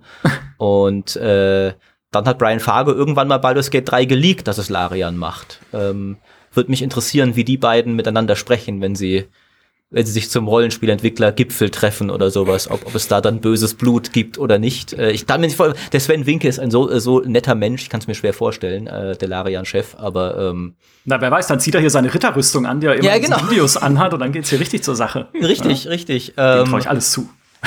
Genau, aber anscheinend hat Brian Fargo gemeint, es war sogar fast schon mal ein Deal irgendwie fast gemacht, hat er uns mal erzählt, dass er Baldur's Gate 3 die Lizenz bekommt. dann ist irgendein Publisher oder Investor pleite gegangen und dann ist es wieder jahrelang versumpft. Ja, war Brian Fargo nicht sogar derjenige, der Baldur's Gate 3 von Larian geleakt hat, bevor genau, es das bekannt ich, wurde? gerade gesagt. Äh, ja, siehst du mal, wie ich dir zuhöre. Ja, voll. Ich sag einfach alles, was du sagst, nochmal. Weißt du noch damals, wie wir Wasteland 3 getestet haben und dann diesen einen Bug gefunden und Okay, Erzähl okay, mir mehr, weiter, Micha. Weiter zum nächsten Spiel. Äh, nämlich auf Platz 15. Und das äh, freut mich persönlich sehr. Star Wars Squadrons. Das war endlich mal wieder ein Star Wars Weltraumspiel. Und ich weiß, Maurice, du liebst Weltraumspiele. Du hast es ganz sicher mehrfach durchgespielt. du es, liebst es steht noch auf meiner Liste. irgendwann dann, ähm, ich weiß nicht, nach äh, die größte Überraschung war ja, dass es ein gutes Star Wars Spiel ist. Das muss man ja, ja an der Stelle auch sagen. Es hat tatsächlich sehr viel Spaß gemacht und es war, wie du schon äh, gerade eben auch gesagt hast, es hat so viele Checkboxen. Also ich weiß noch, wie ich da saß bei der nicht E3-Präsentation von EA, also diese, diese Direct oder wie man auch immer das nennen mag, was da digital gezeigt wurde. Und wir saßen doch alle da und haben dieses äh, Squadrons-Trailer-Video gesehen und dann so, Moment mal, das ist ja wie, das ist ja wie TIE Fighter vs. X-Wing. Das ist ja wirklich wie früher. Das ist wirklich ein Dogfight-Simulator. Hä?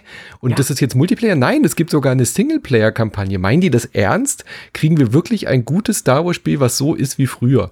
Wo man sogar mit dem Hotas oder wie heißen diese Joysticks mhm. äh, spielen kann? Ich, ich kann es ja gar nicht glauben. Und dann kam es raus und dann waren wir ja nochmal wieder alle erstaunt. So, ja, das macht ja richtig Spaß. Das ist ja wie früher. Das ist ja überhaupt nicht irgendwie zugemüllt mit In-App-Purchases und äh, keine Mikrotransaktionen, die das Spiel kaputt machen. Und äh, das war für mich eigentlich eine der größten Überraschungen dieses Jahr, dass ja, das so oldschool ist. Es hat auch gezeigt, dass äh, Fallen Order kein Ausrutscher war, dass ja. an, anscheinend bei EA wirklich mal wieder irgendeine Stimme es in den Aufsichtsrat geschafft hat, die sagt, ja Leute, wir können auch mal wieder coole Singleplayer-Erlebnisse für die Leute machen und, und irgendwie so nicht nur alles melken. Und äh, auch wenn ich selber nicht gespielt habe, weil ich muss auch ehrlich sagen, das ist auch wieder ein Thema von eigenen Podcast, mein Star Wars-Enthusiasmus ist einfach weg inzwischen, selbst Mandalorian langweilt mich. Ähm, Freue ich mich für alle, denen das gefällt. Ähm, der Kollege Fritz war auch sehr angetan zum Beispiel. Ähm, das ist schön, dass es so ein Spiel gibt, ja, finde ich. Und mit selbst, VR. Also, und als, als ohne jemand, Abstriche. Ja. ja, genau. Als jemand, der selbst nicht Teil der Zielgruppe ist, kenne ich das Gefühl, Teil einer Nischenzielgruppe zu sein. ähm, deswegen freut es mich immer, wenn Leute da bedient werden. Ja, wobei ich auch da noch mal äh, natürlich kritisch reinspringen muss und sagen, für mich persönlich wäre es eher weiter hinten gestanden, auch in so einer Liste, ja, ja. weil wir oder weil gerade ich war halt anderes gewohnt von den alten Star Wars Weltraumspielen, weil die sich viel sandboxiger angefühlt haben in ihrem Missionsdesign. Da hattest du wirklich das Gefühl, okay, die schmeißen dich jetzt in deinem kleinen X-Wing oder in deinem kleinen TIE Fighter in eine gerade laufende Schlacht, wo ständig irgendwas passiert, auch teilweise unfaire Sachen, auf die du schnell reagieren musstest. Aber jetzt komm mal klar hier, kleiner Pilot. Ne? Jetzt bist du halt, jetzt willst du hier für die Rebellen oder das Imperium kämpfen, dann jetzt guck halt, wie du klarkommst. Und Star Wars Squadrons fühlt sich zu geskriptet an mhm. dafür. Weil wenn du halt dann irgendwie einen Shuttle beschützen sollst, dann werden halt vom Spiel vier X-Wings hinter das Shuttle äh, portiert sozusagen und du schießt sie ab und dann kommen halt vier neue irgendwie aus dem Nichts herbeigeflogen. Und das ist nicht mehr das Gefühl von damals, tatsächlich in so einer wirklich sich entwickelnden und vielleicht sogar sich immer ein bisschen anders entwickelnden Schlacht unterwegs zu sein. Nee, da gebe ich dir absolut recht. Und es ist ja auch ganz klar den Fokus auf Multiplayer. Also ich hätte ja. tatsächlich Star Wars Squadrons hier, wenn es nicht in der Liste gestanden hätte, hätte ich schon wieder vergessen, dass es überhaupt erschienen ist. Weil es ist halt wirklich so ein Snack. ja, es ist wirklich so ein Häppchen.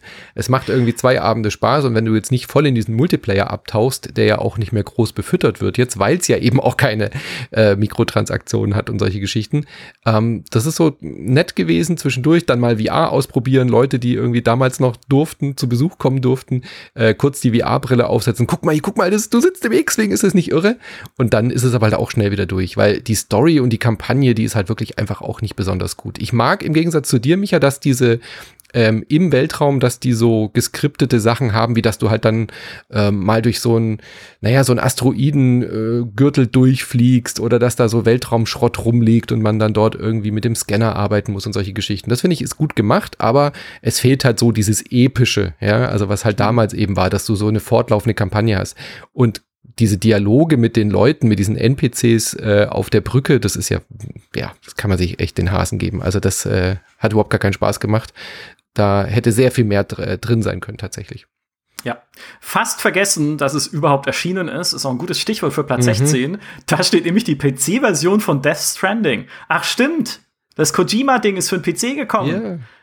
Und immerhin da auch noch in der Liste gelandet, weit hinter Horizon Zero Dawn natürlich, auf Platz 2. Aber es ist da, es ist immerhin besonders, ja, das ist ja auch ein Spiel, über das schon viel diskutiert wurde. Und die Leute haben gesagt, okay, das kann man noch guten Gewissens auch in eine beste Spiele 2020 Liste wählen.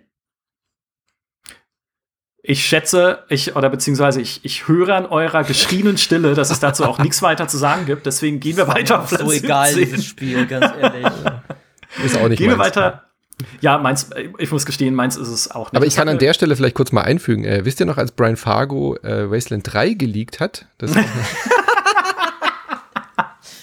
Ja, gute Geschichte. Was ist da passiert? Ja, ähm, genau, okay. Aber jetzt äh, wird sich schon verzerrt. Er hat, er hat ja nicht Wasteland 3 gelegt, ja, das ist ein eigenes Spiel. Die, die Flüsterpost hier äh, verzerrt unsere Anekdoten schon. Ja. ja, wisst ihr noch, als Kojima den Flight Simulator geleakt hat? Das war geil. so, Platz 17. Äh, Black Mesa. jetzt endlich fertig geworden, glaube ich, im letzten Jahr mit, der, mit, der, mit dem besten Abschnitt von Half-Life 1, Xen. Hurra, endlich ist es da, das dumme Springlevel. Ähm, aber natürlich eine ganz beachtliche Leistung dafür, dass es halt von einem kleinen Team ist. Klar, von Valve unterstützt, ne, darf man auch nicht mhm. vergessen, aber im Prinzip ja entstanden bei einem Indie-Team und eine echt coole und spielenswerte, moderne Version ist von Half-Life 1. Und auch da, ich meine, Half-Life 1 ist äh, 1998 erschienen und gehört eigentlich damit so gerade auch in dieses Zeitalter von Games, die man heute nicht mehr mit der Kneifzange anfassen kann, weil sie einfach super unmodern aussehen und sich spielen. Ich finde gerade so Mitte, Ende der, Mitte bis Ende der 90er ist echt eine schwierige Zeit, um Spiele noch mal irgendwie anzupacken. Mhm. Und dann kommt dieses Black Mesa und kann auch der heutigen Jugend noch mal zeigen, wie toll Half-Life 1 ist. Ja. Ja, tolles Projekt und auch toll und verdient, dass es hier in dieser Liste auftaucht, ja. Ja. Platz 18, das gehört für mich weiter nach vorne, einfach weil ich es mit viel Freude gespielt habe und mit viel Freude auch immer mal wieder mit den sehr ehrlichen auch Entwicklern gesprochen habe, nämlich Iron Harvest. Hm. Ja, das hätte ich mir auch ein bisschen weiter vorne gewünscht. Das ist ein Spiel, auch wieder so eins, äh, äh in dem Fall, wo ich halt Teil der Zielgruppe bin, wo ich einfach froh bin, dass es das gibt. Ähm, wird das ein richtig schönes Story-RTS. Es war jetzt nicht das beste RTS ever, hatte auch seine Schwächen, aber es war insgesamt einfach schön gemacht, hatte ein cooles Setting, da steckte Leidenschaft drin, das hat man gemerkt. Ähm, und ich habe so das Gefühl, das ist auch so ein bisschen so, es war ja, glaube ich, durchaus für die Entwickler ein Erfolg, oder? Also Micha, du redest ja viel mit ihnen. Ähm ja, also die Entwickler sagen selbst, es war für sie erfolgreich, es finanziert sich und es ist auch die, ja, quasi die Weiterentwicklung damit erstmal gesichert. Also sie feilen ja da immer weiter dann noch ein bisschen ja, an der Balance. Plus es kriegt noch ein Add-on, was auch dringend notwendig ist, weil die Story nämlich absolut nicht okay endet, sage ich mal, ohne jetzt verspoilern zu wollen, aber das Ende ist super, super komisch. Ähm, ich fand's tatsächlich, also ich habe das mit, mit, mit großer Freude durchgespielt. Einerseits, weil es halt solche Spiele wie Company of Heroes nicht mehr gibt. Mhm. Also kriegst du gar nicht mehr quasi.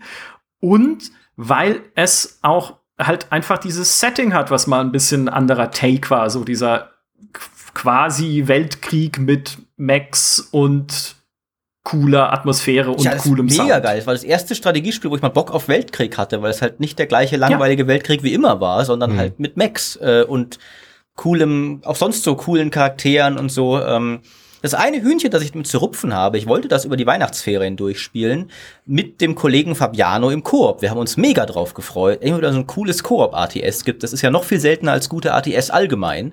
Ähm, und dann merken wir so, ja verdammt, du kannst nicht speichern im Koop. Oh. Und, ähm, und ihr habt ja Iron Harvest, glaube ich, beide gespielt. Die Missionen sind nicht kurz manchmal. Ähm, nee. Und dann gibt's halt irgendwie eine Mission, das ist, glaube ich, in der, in der äh, im, die, die letzte oder vorletzte von der Polania-Kampagne, wo du erst so Flüchtlinge aus einer Stadt retten musst eine ganze Weile und dann gegen so eine Artilleriestellung anrennen musst, die in drei Schüssen deine ganze Truppe wegschreddert. Und wenn ja, das halt dann dich weghaut, dann mach noch mal von Anfang. Ja, aber weißt du, was ist denn das jetzt? Damit. Was ist denn das jetzt hier für eine Moral, die du an den Tag legst? Ein echter General sagt doch auch nicht, oh ne, jetzt muss ich ja den ganzen, den ganzen Krieg durch. Äh, das hat mir aber vorher keiner gesagt. Ja, aber ich, ich glaube, ich glaub, selbst ein echter General würde am Ende des Zweiten Weltkriegs zum Beispiel nicht sagen, General, alles noch mal von vorne. Hätten wir mal ja, speichern geil. sollen, ja. Lasst uns noch mal Stalingrad ausfechten. Oh ja, das erinnert mich an diese Asterix-Szene, wo sie gegen die Briten kämpfen und dann um 5 Uhr ist Tea Time und die machen Pause. ja, genau.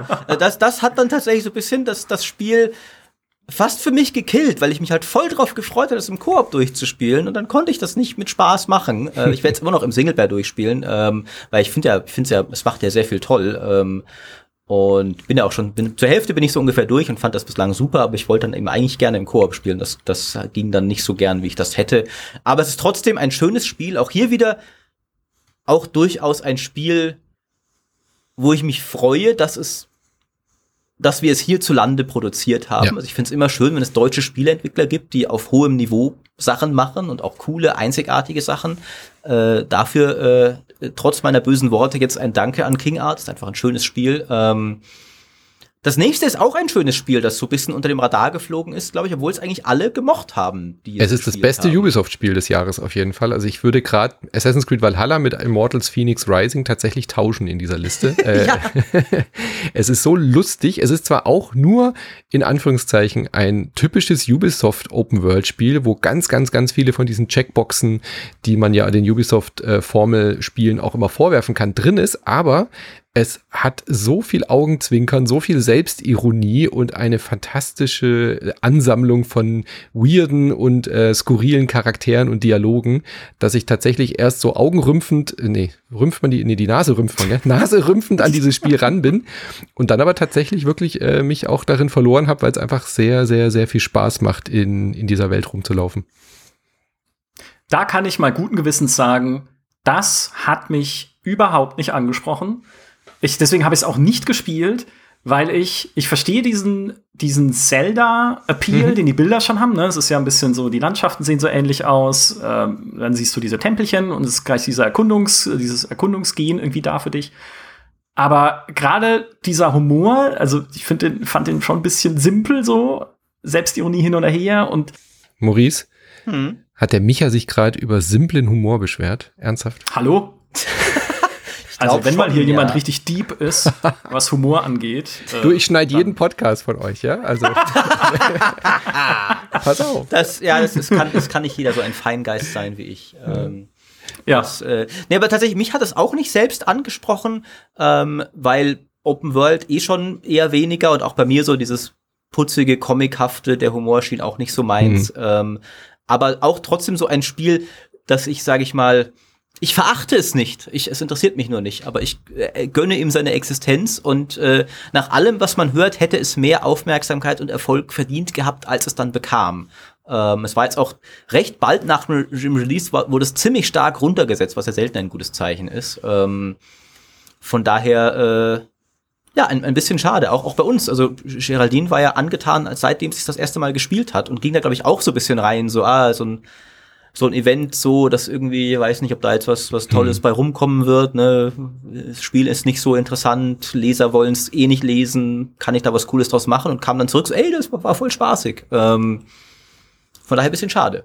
Ja, was es leider gar nicht oder nur sehr erst sehr weit hinten äh, überhaupt in die äh, in die ja Gunst dieser Umfrage geschafft hat, ist Watch Dogs Legion, weil das kommt irgendwann, also ich habe es nicht genau nachgezählt, auf Platz 35 oder also irgendwie halt weit jenseits der ja. Top-Platzierungen. Das hätte ich nicht gedacht. Also Watch Dogs ist sicher auch ein Spiel, dem man einiges vorwerfen kann. Ne? Mhm. Alle Watch Dogs. Ich hasse, hasse, hasse alle Charaktere in jedem Watch Dogs Spiel ever. alle, jede einzelne Person. Deswegen haben sie ja dann auch aufgehört, Charaktere reinzubauen, sondern jetzt kannst du einfach jeden spielen. Aber ich finde die Charakterzeichnung in diesen Spielen super hart mhm. furchtbar. Aber die Welten sind unglaublich toll. Das London ist fantastisch, ja. Und wenn man so vor allem mit Raytracing ist es so ein schönes Spiel, auch durch dieses moderne London zu fahren. Ich habe sehr viel an diesem Spiel auszusetzen, aber durch London zu fahren, also wenn man sagt, Valhalla ist schön und man ignoriert den Rest und fährt da durch, dann muss man auch Watch Dogs Legion eigentlich in dem Zuge irgendwie nennen, weil das macht wirklich Laune in dieser. Und es hat nämlich auch diesen Sandbox. Also du kannst ja wirklich ja. mit einem Kran dir den irgendwie kapern und dann irgendwie halt auf irgendwie Häuser und mit der Drohne rumfliegen und als Sandbox funktioniert das hervorragend. Ja, genau. Ist halt so ein, ist richtig, so ein, so ein bisschen so ein Experimentierspiel, wie du sagst. Also es hat sicherlich seine Schwächen und alles. Ich hasse die Story in diesem Spiel. Die ist so ich wollte gerade sagen, alles, was es an Storytelling macht, ist halt ist entsetzlich. Ja, furchtbar. Aber Trotzdem hätte es ein paar mehr Knöpfe drücken müssen, eigentlich, wenn man so Richtung Open. World denkt, Atmosphäre, Sandbox. Hat's aber nicht. Also, das ist tatsächlich sehr weit abgeschlagen in der Liste. Nur weil wir gerade über Ubisoft gesprochen mhm. haben. Ich, ich fand es nämlich überraschend, dass, ich meine, eure Argumentation jetzt kann ich schon nachvollziehen. Ich fand es aber überraschend, dass Immortals Phoenix Rising dann doch so weit vorne stand in der Liste. Ich finde mal, die, die haben sich auch ein bisschen die, die, die Stimmen gegenseitig abgegraben, so, dass die Leute haben halt dann gesagt, okay, wenn ich schon Ubisoft Open Worlds mag, dann mag ich lieber Valhalla. ähm, und dann die Leute, die so die Hipster waren, die sagen, na, ich wähle doch nicht Valhalla wie hm. jeder, ähm, die wählen dann Phoenix und nicht Watch Dogs. Das war eh eine komische Release-Politik. Die drei Spiele kamen ja quasi im Bundle raus, so gefühlt. Ja, ja da waren ja, echt nur ein paar Tage dazwischen. Ne? Ja, da, äh, alles muss weg. Ne? Also hat auch Ubisoft gesagt, komm jetzt, alles muss raus. alles raus. Damit wir mal, wir müssen Platz machen für die richtigen Next-Gen-Spiele, alles muss raus. Äh, auf Platz 20 Ach so, Platz 20 gibt's ja auch noch, stimmt. Ja, ja, es gibt Platz, es gibt äh, Platz 20 noch und noch, noch einige andere interessante Fakten, ja, die ich teasere. Auf Platz 20 ist Deep Rock Galactic. Und das ist ein Spiel, von dem man immer wieder hört, wie geil es ist. Ich muss gestehen, ich habe es selber noch nicht ausprobiert, aber dieses gemeinsame in Höhlen reingraben mit einer Zwergentruppe muss total faszinierend sein, mhm. gerade im Koop. Und Koop macht jedes Spiel besser. Und es hat die schönsten Bärte. Es hat die schönsten Bärte des Jahres nach dem Entwickler Tobi von hier, Iron Harvest. Das stimmt. Und also ich habe auch so, das, das klingt so nach einer Prämisse, die mega langweilig ist. Ja. Ne? Du spielst halt eine Truppe von Zwergen und gräbst. Ähm, also du bist ja ein, ein galaktischer Zwerg, also du, du schirfst mit modernem Equipment und alles, aber ähm, das scheint nach allem, was man hört, einfach viel besser zu sein, als es klingt. Und ich glaube, der Grund, warum es hier so niedrig ist, ist halt, ähm, dass es in seiner Community sehr beliebt ist, aber die hat sich wohl noch nicht auf GameStar.de breit gemacht. Und so von außen ist es jetzt so, wenn du eh ein riesiges Backlog hast an Spielen, dann holst du vielleicht eher mal irgendwie vielleicht noch ein Wasteland 3 nach oder sowas, bevor du dir Deep Rock Galactic kaufst. Ja, aber ja, ist doch, ist doch ein großer Erfolg, dass es überhaupt in, in dieser ja. Liste ist. Also damit ja. hätte ich überhaupt nicht gerechnet. Ja, aber wie gesagt, wenn man halt äh, entsprechende Freunde hat, die es vielleicht schon spielen und sagen, hey, spiel mal Deep Rock Galactic, ist es super. Deswegen, ne, wenn du halt die richtige Koop-Gemeinde um dich rum hast, dann können solche Spiele echt sehr davon profitieren. Absolut. Was mich sehr überrascht, das waren die Top 20, was mich sehr überrascht ist, es gibt darin keinen, also es war keines der großen Multiplayer-Phänomene mit drin, nämlich WoW, also in dem Fall würde ich es noch als Phänomen durchgehen lassen, WoW Shadowlands und vor allem die Lizenz zum Gelddrucken, Call of Duty Warzone, das sind nämlich die folgenden Plätze. Also mhm. das äh, war einfach auch für gerade unsere User eher so, naja, wir konzentrieren uns lieber auf Singleplayer oder Koop, wie halt in einem Deep Rock Galactic. Diese reinen Multiplayer-Kolösse, Kolösser, Riesen, die es da draußen gibt, die äh, sind uns in dem Fall nicht so wichtig. Ja. Und halt auch interessant, dass das eher noch ein Anno-DLC als Add-on in die mhm. Liste kommt, als ja. ein neues WoW-Add-on. Ähm, wobei ich mir auch vorstellen könnte, dass, dass, du auch, ich weiß nicht, du wählst doch jetzt nach, nach zehn Jahren oder so nicht immer noch WoW zum Spiel. Ich jetzt auch nicht gewählt. Selbst wenn du es immer noch spielst. Ähm, und, und ja, tatsächlich ist natürlich auch so, wir, wir haben ja durchaus auch ein, ein Lager an Leuten, äh, die, die so ein bisschen Multiplayer resistent, sage ich mal, sind. Ich spiele auch viel lieber Singleplayer, aber die halt auch prinzipiell sagen so, so Battle Royale, Warzone, Multiplayer, Trend, Jagerei, das ist doch nichts für mich. Und vor allem ist es nicht Spiel des Jahres anstelle von Cyberpunk. Ja, was dich sehr freuen wird, ist, immerhin 29 Stimmen gab es für Warcraft 3 Reforged. ah, immerhin, ah, ja. Weil aber, und das ist nachvollziehbar, weil die Kampagne sich einfach so gut spielt wie früher oder halt so eine coole Story hat und Atmosphäre hat wie früher.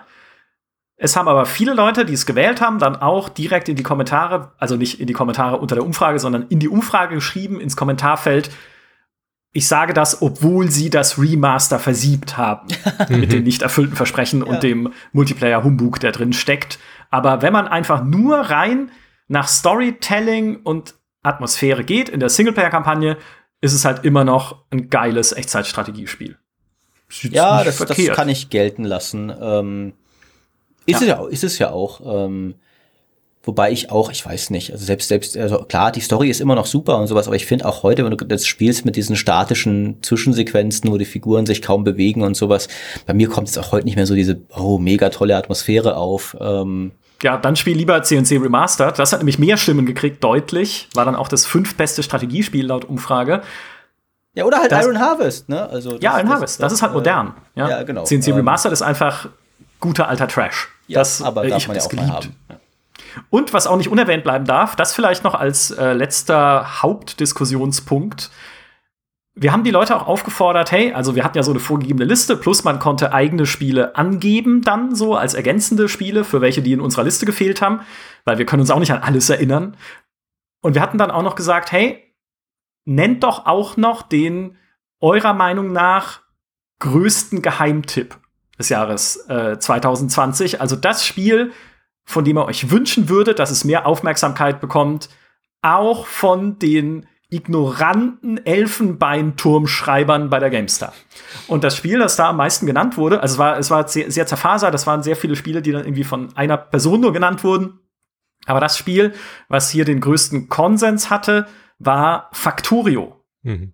Das ist nicht riesig, das hast du auch gesehen an der Anzahl an Stimmen, die es gekriegt hat. Sowohl, also wenn man zusammenrechnet, sowohl in der Hauptumfrage nach den besten Spielen 2020 als auch in den Geheimtipps, wenn man da die Stimmen zusammenzählt, dann wäre es, ich habe es nicht ganz genau geguckt, aber so um Platz 40 rum hätte sich dann da eingeordnet in die in der Gesamtbeliebtheit. Aber als was ist der Geheimtipp, auf den sich die meisten Menschen einigen können, hat's äh, Platz 1 geschafft. Und ich finde, ich habe es, glaube ich, schon mal im Podcast gesagt, Factorio ist so ein Spiel, dessen Faszination ich 110%ig verstehen kann, aus so einem Effizienzbaugedanken heraus. Es macht einfach Spaß. Ne, so muss sich Henry Ford damals gefühlt haben in seiner ersten Autofabrik, wenn das Fließband läuft und überall greifen kleine Hände an dieses mhm. Auto und am Ende ist es fertig und er denkt sich so, geil, ja, das habe ich gut gemacht und jetzt baut noch sechs Millionen andere. Und das ist, diese Befriedigung verstehe ich vollkommen, aber ich will es nicht spielen müssen. Es reicht mir vollkommen, YouTube-Videos davon anzuschauen und zu sehen, wie Menschen da draußen wundervolle, fantastische, sich selbst verwaltende und reparierende oder wie auch immer Fabriken bauen aber ich will es nicht machen müssen, weil es sieht einfach aus wie Arbeit. Du, ich bin ja. voll bei dir. Ich habe nämlich neulich so. unsere Insert Moin Community gefragt, gib mir mal ein Spiel, was ich spielen muss und rate mal, was sie gewählt haben. Ah, Boah, haben natürlich, sie haben natürlich Factorio gewählt und dann musste ich es tatsächlich spielen und ich gebe dir völlig recht. Also zu 120 Prozent gebe ich dir recht. Es macht, es ist absolut nachvollziehbar, warum dieses Spiel so toll und beliebt und fantastisch ist. Ähm, aber es ist halt einfach Arbeit. Es ist einfach Arbeit, dieses Spiel aufzubauen und es ist unglaublich befriedigend wenn es dann klappt, aber es ist auch genauso frustrierend wie Arbeit, wenn halt was nicht klappt. Ähm, äh, kleiner Tipp, es macht deutlich mehr Spaß, wenn man zusammen an einer Map baut, weil nicht alle gleichzeitig online sein müssen und wenn man da gemeinsam so eine Produktionsstätte aufbaut, dann ist es schon sehr cool. Kann ich also verstehen, ja. ja. Dann, Schreibt mal äh, hier alle in die Kommentare auf gamestar.de unter dieser Podcast-Folge, ob wir zu solchen Spielen wie Factorio oder Satisfactory mal eine eigene Podcast-Folge machen sollen. Und ob Micha einen Livestream dazu machen soll. Nein. Ja, ich meine, wenn, wenn es jemand sehen will, wie ich dran verzweifle, auch nur ein Fließband zu bauen mit einem Roboterarm, der sich dann in sich selbst verknotet oder so, können wir schon mal machen. Aber äh, wenn wir mal da allgemein über diese Faszination, mhm. Faszination Fabrikspiel, das klingt, das klingt wie alles von Ubisoft. Nee, also ähm, über so, was Factorio und Satisfactory vor allem äh, auch besonders macht. Weil wir jetzt gesehen haben, das läuft auch ziemlich gut, als wir ein paar Guides gebracht haben bei GameStar Plus. Schreibt das mal in die Kommentare, weil der Florian Frank aus unserem Autorenteam spielt das sehr gerne gerade und verbringt da sehr viel Zeit darin und kann zumindest in den Gesprächen, die ich mit ihm schon geführt habe, sehr gut erklären, was ihn da so fesselt auch direkt als Spieler. Fabrikspiele. Das ist ein guter Ausdruck eigentlich für so alles, was von das so ja. Fabrik Gibt ja einige so, ja. ja. Ach so, ich meine jetzt eher so von Ubisoft und sowas, also so die ja. Formelsachen. Beides, beides. Ähm, das ist dieser ja. Humor, von dem wir vorher sprachen. ähm. Danke, danke. Dann ja. Äh, können wir noch kurz die, das war das, was ich vorher schon Abschluss machen sollte, weil mir gar nicht klar war, dass der Abschluss noch gar nicht da ist, aber wir können noch kurz die Einzelkategorien durchgehen wo jetzt auch gar nicht mehr so viel Überraschendes sein dürfte. Wir haben die meisten Gewinner schon besprochen im, im Laufe des ähm, dieses Top 20 Dings. Ähm, aber Strategiespiele voll verdient, ne? Crusader Kings 3, äh, da holt es sich seine, seine, seine Krone dann doch noch. Ähm, Natürlich. Gibt auch, finde ich, kein anderes, das da, also bei allem Respekt für Desperados, Iron Harvest, äh, nein, Crusader Kings 3 ist noch mal besser und Anno 1800 Land der Löwen ist halt nur ein DLC. Deswegen finde ich das sehr, sehr gut. Ja, Rollenspiele. Auf Platz 1 steht Cyberpunk 2077, wobei, ich nehme es gleich vorneweg, man da natürlich sagen kann, Moment, so arg rollenspielig ist es doch vielleicht gar nicht. Ist es nicht doch eher ein Action-Adventure oder in dem Fall ein Open-World-Shooter mit Rollenspielelementen? Ähm, es ein Autor von uns, liebe Grüße Niklas, arbeitet gerade an einem Video, wie man dieses Action-Adventure und das Rollenspiel überhaupt noch auseinander dividiert kriegt. Hm. Äh, Spoiler gar nicht, ja, weil das alles so ineinander fließt inzwischen. Ich finde auch diese Genre-Unterteilung ist halt so was klassisch GameStariges, aber inzwischen wird es immer, immer merkwürdiger, weil auch Crusader Kings, wenn wir ehrlich sind, ist mindestens 46% Rollenspiel. Ja, das, ja, ja. ich habe es ja sogar damals in meinem Video, glaube ich, habe ich es so genannt. So, es wird das beste Mittelalter-Rollenspiel. Ja. Ähm, und damals hatte ich noch gesagt, Strategiespiel wird schwerer, weil unsere Vorabversion hatte einige Probleme, so was KI und Mechanik angeht. Ja. Ähm, hat das Spiel immer noch, aber weniger und deswegen ist auch ein tolles Strategiespiel jetzt. Ich muss tatsächlich sagen, bei Rollenspiele Klar, natürlich gewinnt da Cyberpunk, weil es auch so überwältigend die beste PC-Spielliste gewonnen hat. Wer, wer soll gegen diese Stimmgewalt ankommen? Aber da hätte ich gerne Wasteland 3 gesehen. Mhm. Ähm, weil Wasteland 3 halt noch mal mehr klassisches Rollenspiel ist. Klar, es ist technisch viel weniger eindrucksvoll. Ähm, aber es hat viel mehr Freiheit bei den Quests und bei den Charakteren. Es hat viel ja. mehr noch von diesen klassischen RPG-Mechaniken, was was Items, was Beute, was eine Gruppe an Helden, was und Skills. Und gute Skills mochte ich in Cyberpunk auch, die haben ja auch, waren auch kontrovers, aber ich mochte sie. Ähm, aber ich hätte hier gern die Genre-Krone für Wasteland gesehen. Und auch Platz zwei ist halt Hades. Hades ist großartig. Aber es kein halt Rollenspiel. Auch, äh, Rollenspiel wirklich nur im allerweitesten Sinne. Ähm, Deswegen hätte ich da, Platz drei ist Wasteland 3, da, das hätte für mich da die Genre-Krone verdient gehabt. Auch wenn natürlich klar ist, dass so ein Nischending nie im Leben. Ja, aber auch was Micha sagt, also diese Genre-Unterteilung muss man vielleicht auch mal drüber nachdenken, weil Wasteland 3 ist genauso gut auch ein Strategiespiel. Das ist nämlich ein rundenbasiertes Kampfsystem. Weißt du? Also ja. sehr grenze, grenzübergreifend also, alles. Das Rollenspiel ist ja eh das am meisten aufgesplittete Genre so der letzten Jahre, weil er es irgendwie überall einfließt. Ne? Also ja. Strategiespiele wollen mehr Helden und so, ist ja auch schon seit Warcraft 3 ist das ja schon so ein Ding. Strategiespiele wollen mehr Rollenspiel sein, Action, Adventure, Open World Dinge wie Assassin's Creed wollen auch mehr Rollenspiel sein. Äh, es ist, es ist äh, fast, fast so pervasiv wie Kartenspielmechaniken, die überall reindrängen. Ähm, ja.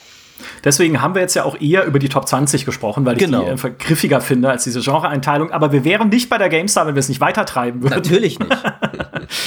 Action ist ein Genre, das von Horizon Zero Dawn dominiert wird, wo du jetzt auch sagen könntest, aber ist das nicht auch ein bisschen Rollenspiel mit den Rollenspielelementen, die drin stecken? Aber, aber also, nicht so sehr, finde ich. Aber, also nee, schon, aber wenn du mit The Witcher 3 verglichen, das ist ja jetzt auch nicht so viel. Aber Witcher 3 hat viel mehr so was Entscheidungen in der Story Gut, das stimmt. Ja, ähm, so gesehen. Du, du spielst da mehr eine Rolle. Du hast in Horizon Zero Dawn hast du das ja schon auch ab und an, aber deutlich weniger im Vergleich. Das stimmt. Ähm, und die Mechanik ist noch ein bisschen actionlastiger auch, ein ähm, bisschen weniger so auf Stats und, und Skills. Gibt's alles auch, aber ist halt ein bisschen weniger im Vergleich. Ähm, und, ja. Aber ich, ich meine, es ist ein tolles Spiel. Da, da zeigt sich halt jetzt wirklich so wirklich der Mangel an Konkurrenz, ne? Dass, äh, dass das halt ein Konsolenport von Anno dazu mal ist, sozusagen, der äh, da dominiert. Das finde ich gar nicht so ausschlaggebend. Ich finde es eher erstaunlich, weil die meisten werden es ja wahrscheinlich doch dann auf der Konsole schon gespielt haben, wenn sie die Möglichkeit dazu haben. Und dass es dann hier trotzdem noch Platz eins ist. Ich finde nicht, dass es da arg viel wenig Konkurrenz gab. Bei Action gab es ja jede Menge. Also das spricht ja, aber, eher für das nicht, Spiel, dass so, es wirklich so gut so knallharte Blockbuster. Ich meine, Platz 4 ist Ori und Platz 5 ist Star Wars Squadrons. Also da, da hört es mhm. ja schon auf mit, mit großen Dingern. Hallo, ähm, Star Wars? das, äh, ja, das, ähm, aber trotzdem ist ein tolles Spiel. Von daher ist es nicht so, dass ich ihm den, den Erfolg missgönne. Ähm, doch, ich doch, das höre ich, schon raus, das höre ich schon raus, Maurice. Ja. Also. Und ich freue mich auch sehr, dass es für einen PC erschienen ist. Ich hätte mir noch mehr gefreut, wenn es einen besseren Zustand von Anfang an gewesen wäre, aber trotzdem, äh, vielleicht, vielleicht drückt diese Platzierung auch diese Freude aus. Dass die Leute dafür voten, wenn sie sagen ja, ja. und als nächstes bitte God of War. Jetzt kann ich es endlich sagen, ich habe mit Horizon Zero Dawn nach zwei Stunden aufgehört, oh. weil ich es auch erst auf dem PC gespielt habe. Und dann hatte ich halt technische Probleme. Ja. Und, mh, hm, na, wenn dann halt, äh, wenn dann äh, hier, wie heißt der, Alloy durch irgendwie alles durchklippt oder so irgendwie, also nicht klippt, aber wenn die, Grab die, die, die Kamera halt irgendwie die Hälfte der Texturen durchsichtig zeigt und so, es macht nicht so viel Spaß dann. Ähm, also das ist übrigens das, der Mann, der immer noch Fallout 76 spielt. Das ist aber, das ist an, das hat andere Gründe. Darüber gibt es einen Podcast bei GameStar, wo das genau erklärt wird, wissenschaftlich ja, möchte ich, ich sagen. Das denke ich mir. Ja. Shooter, das Shooter-Genre wird dominiert, haben wir schon viel drüber gesprochen, von Half-Life Alyx vor Doom Eternal. Finde ich aber, ne, wie gesagt, haben wir besprochen, auch nachvollziehbar von der wenn man sagt, okay, was fühlt sich mehr nach der nächsten Generation des Spieldesigns tatsächlich an oder mit nach der Zukunft des Mediums, dann ist es Half-Life Alex, weil Doom super Spiel, also nicht mein persönliches, würde ich nicht, mein, ich, für mich ist es nix, aber ich verstehe Leute wie Dimmy, die sowas gerne spielen. Ich mochte auch, in, in seiner Abwesenheit können wir jetzt so richtig so Leute wie der. Also, ja, wenn, wenn, Leute wie Dimi das gerne spielen, ja. ist es ja okay für Leute wie Dimi. Ne? Ja, eben. Nein, ne? Es ist ja wirklich Sollen halt gemacht. Leute wie Dimmy ihr Leute wie Dimmy-Ding machen. Ne? Wenn ihr Dimmy disst, disst ihr auch mich. So. ja, gut so. Ja. Genau, und äh, die Sportkategorie haben noch, zu der äh, bei uns, weil es die Simulationen als Kategorie nicht mehr gibt, wie bürokratisch das alles ist. Ne? Wenn mhm. man so, ja, also ich mein, man muss ja erklären, Sport ist ja, wenn es die Simulation nicht, das ist fast schon wie so eine Corona-Konferenz bei Angela Merkel, wo du erstmal sagen musst, ja, aber weil wir nach Abwägungen haben wir und Beratungen haben wir die Länderchefs festgestellt, dass die Sportkategorie auch die Simulationskategorie umfasst. wobei ich das nicht, wobei das nicht in jedem Bundesland unbedingt so gelten muss, also wenden Sie sich nochmal an die örtliche Gesundheit. Du, es heißt nicht umsonst Sportfliegen, also von daher passt es ja gerade. Ja. So, also genau, Microsoft Flight Simulator ist das beste Simulationssportspiel, also Sportspiel, das es jetzt es im Jahr 2020 gab. Auf Platz 2 aber, und da wird es ganz interessant, Tony Hawk's Pro Skater 1 und 2, das Remake Master von Activision. Hätte nicht gedacht, dass Tony Hawks heutzutage noch Och Gott, überhaupt. Es ist so gut. Es ist so gut. Mich wundert es eher, dass es nicht auf Platz 1 ist. Es war eins okay. meiner Lieblingsspiele letztes Jahr. Fantastisch. Es, es zeigt halt, finde ich, das sehr geringe Interesse an Sportspielen in der klassischen GameStar-Community, weil Platz 2 davon schon nicht mehr in den Top 20 war. Ja. Das bei ja, allen ja. anderen Genres, also bei Rollenspielen waren die ersten vier Plätze in den Top 20, bei Action äh, sogar alle fünf, wenn ich das richtig sehe. Ähm, und bei Sport halt nur einer. Ja. Und mhm. auch kein F1 2020, kein Football Manager, kein, ist richtig so, liebe GameStar Community, vollkommen richtig so, braucht auch kein Schwein Sportspiele. Aber dass FIFA ähm, gar nicht in den Top 20 ist, hat mich tatsächlich gewundert. Ja, FIFA hassen sie ja bei uns. FIFA ist halt FIFA. Ja. Also äh, FIFA wird, wird viel gelesen über Google, wo Leute halt dann einfach nur den Artikel sehen, ah, da, da gibt's, was ich brauche die Leute, die auf GameStar.de gezielt ansurfen, die, die würden sich, glaube ich, lieber mit Corona infizieren, als einen FIFA-Artikel anklicken. Ähm, ja. Pro Evo muss man dazu sagen, ist aber auch nicht gewählt worden, ja. ja. wo man das ja immer als, beziehungsweise ist ja letztes Jahr auch nur iterativ weiterentwickelt worden von Konami, aber ja, ist schwierig. Es sind nicht die großen Themen auf GameStar.de. Auch wie du sagst, F1 2020 bei den Sportspielen in dem Fall auf Platz 3, aber nicht mal in den Top, glaube ich, 30, 40 sogar unserer insgesamten Liste, weil es dann einfach doch so wenige, ich, ich formuliere es mal so, es das heißt ja nicht, dass es so wenige Leute gibt, die das interessiert, das glaube ich nämlich nicht. Nee, gar nicht. Das Formel 1 ist ja, ist ja riesig auch als, ja, und FIFA ja auch, also FIFA ist ja eines der erfolgreichsten Spiele Hört man, ja, es stimmt. Ähm. stimmt, FIFA, ja, gutes Beispiel eigentlich.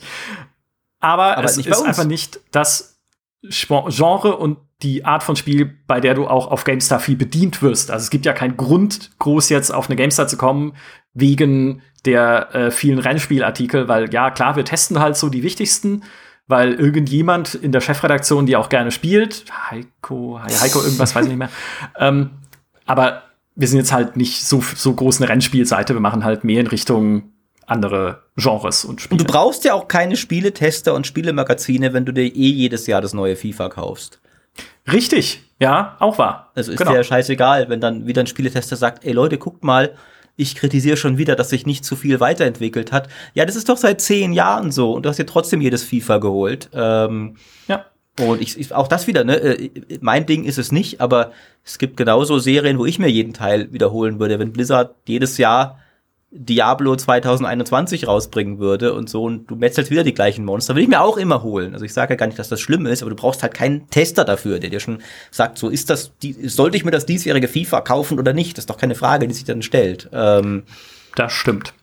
Zuletzt noch die Indies, wo finde ich noch schön, ein schöner Abschluss für heute, wo Hades gewinnt. Da hat es jetzt doch noch mal eine Krone geholt, nachdem es bei den Rollenspielen knapp vorbei war, bei den Top 20 nicht mal in den Top 5 war. Hier kriegt es zumindest noch so, Indie fühlt sich immer wie so eine Trostpreiskategorie an, finde ich, ähm, weil du, du schaffst es halt nicht basierend auf, dein, auf deiner Genre-Stärke, aber dann immer basierend darauf, dass du keinen Publisher hast. Ähm, aber trotzdem schön, weil Hades ein tolles Spiel ist, eines der besten des letzten Jahres. Ähm, und das hat es verdient, irgendwo auf Platz 1 zu stehen. Ja, genau.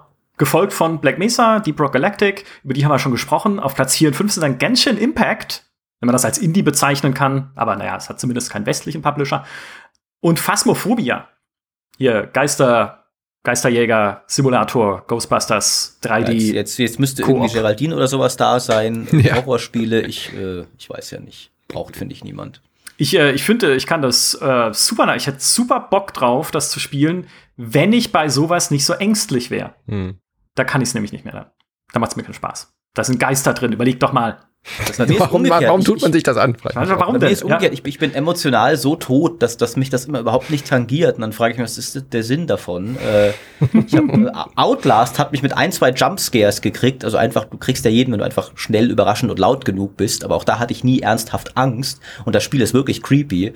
Ähm, und ich, äh, es gibt ein Video von uns, wie wir auf VR Resident Evil 7 reagieren, damit ihr, wenn ihr das äh, das schaut, wisst ihr, dass ich hier nicht nur Schaum schlage, ich bin wirklich einfach innerlich tot. Horrorspiele sind mir egal. Ähm, ich habe nicht reagiert darauf. Ähm, und deswegen kriegen sie mich nicht. Das ja, und dann haben sie dir Warcraft 3 geforscht gezeigt. Ja. Und du hast geschrien wie am Spieß. Jeder, jeder hat seine Dämonen, Micha. Jeder hat seinen eigenen Horror. Ehrlich. Ähm, ja, so ist es. Das waren die besten Spiele 2020 nach äh, Wahl der GameStar Community. Habt ihr noch Dinge zu ergänzen oder einen educated guess, was das beste Spiel 2021 werden kann? Weil da setzt es bei mir völlig aus. Dieses Jahr kommt irgendwie nichts, wo ich mir denke, also von dem man schon weiß, ja, vielleicht wird ja noch kurzfristig mhm. irgendwas angekündigt oder Bethesda schüttelt noch irgendwie Starfield aus dem Hut oder so. Aber bis jetzt so nichts, von dem man irgendwie sagen könnte, oder ich, boah, da freue ich mich richtig drauf. Ja, Witcher 3 natürlich. Ach ja, stimmt. Für, für Next Gen. Ja, mit dem Next Gen Patch. Dann kann es nächstes Jahr schon wieder in der Liste sein. Und Cyberpunk auch. Kriegt ja auch sein, sein PS5-Ding noch. Ja, das stimmt. Dann, äh, das stimmt. Educated ähm, Guess, Gears Tactics hat tatsächlich Chancen, meiner Meinung nach. Das kam noch dieses Jahr erst für den PC raus. Das war eins meiner Lieblingsspiele ja, letztes Jahr. interessiert. Es war gut, aber es hat niemanden interessiert. Ja, aber es war gut. Nur es ist hier auch in der Tipp. Liste. Warte, so weit runter kann ich gar nicht scrollen. Warte.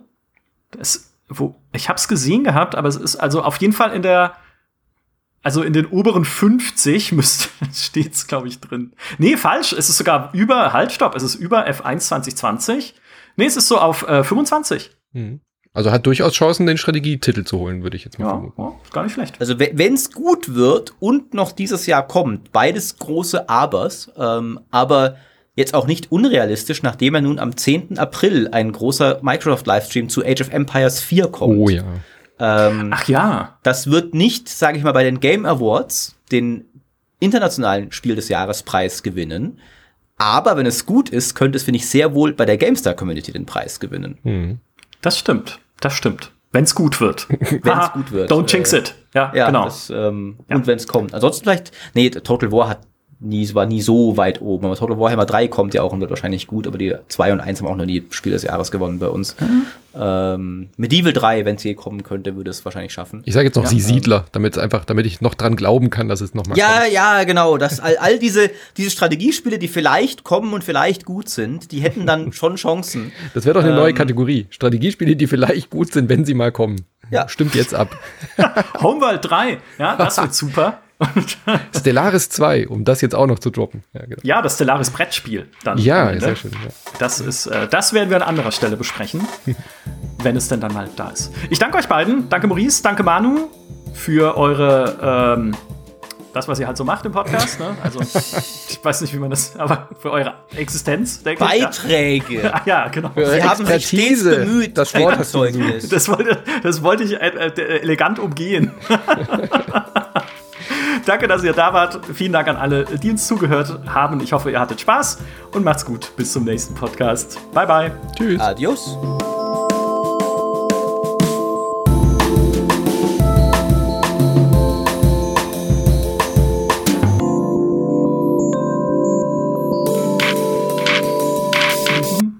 Oh, meine Nudeln fliegen rum.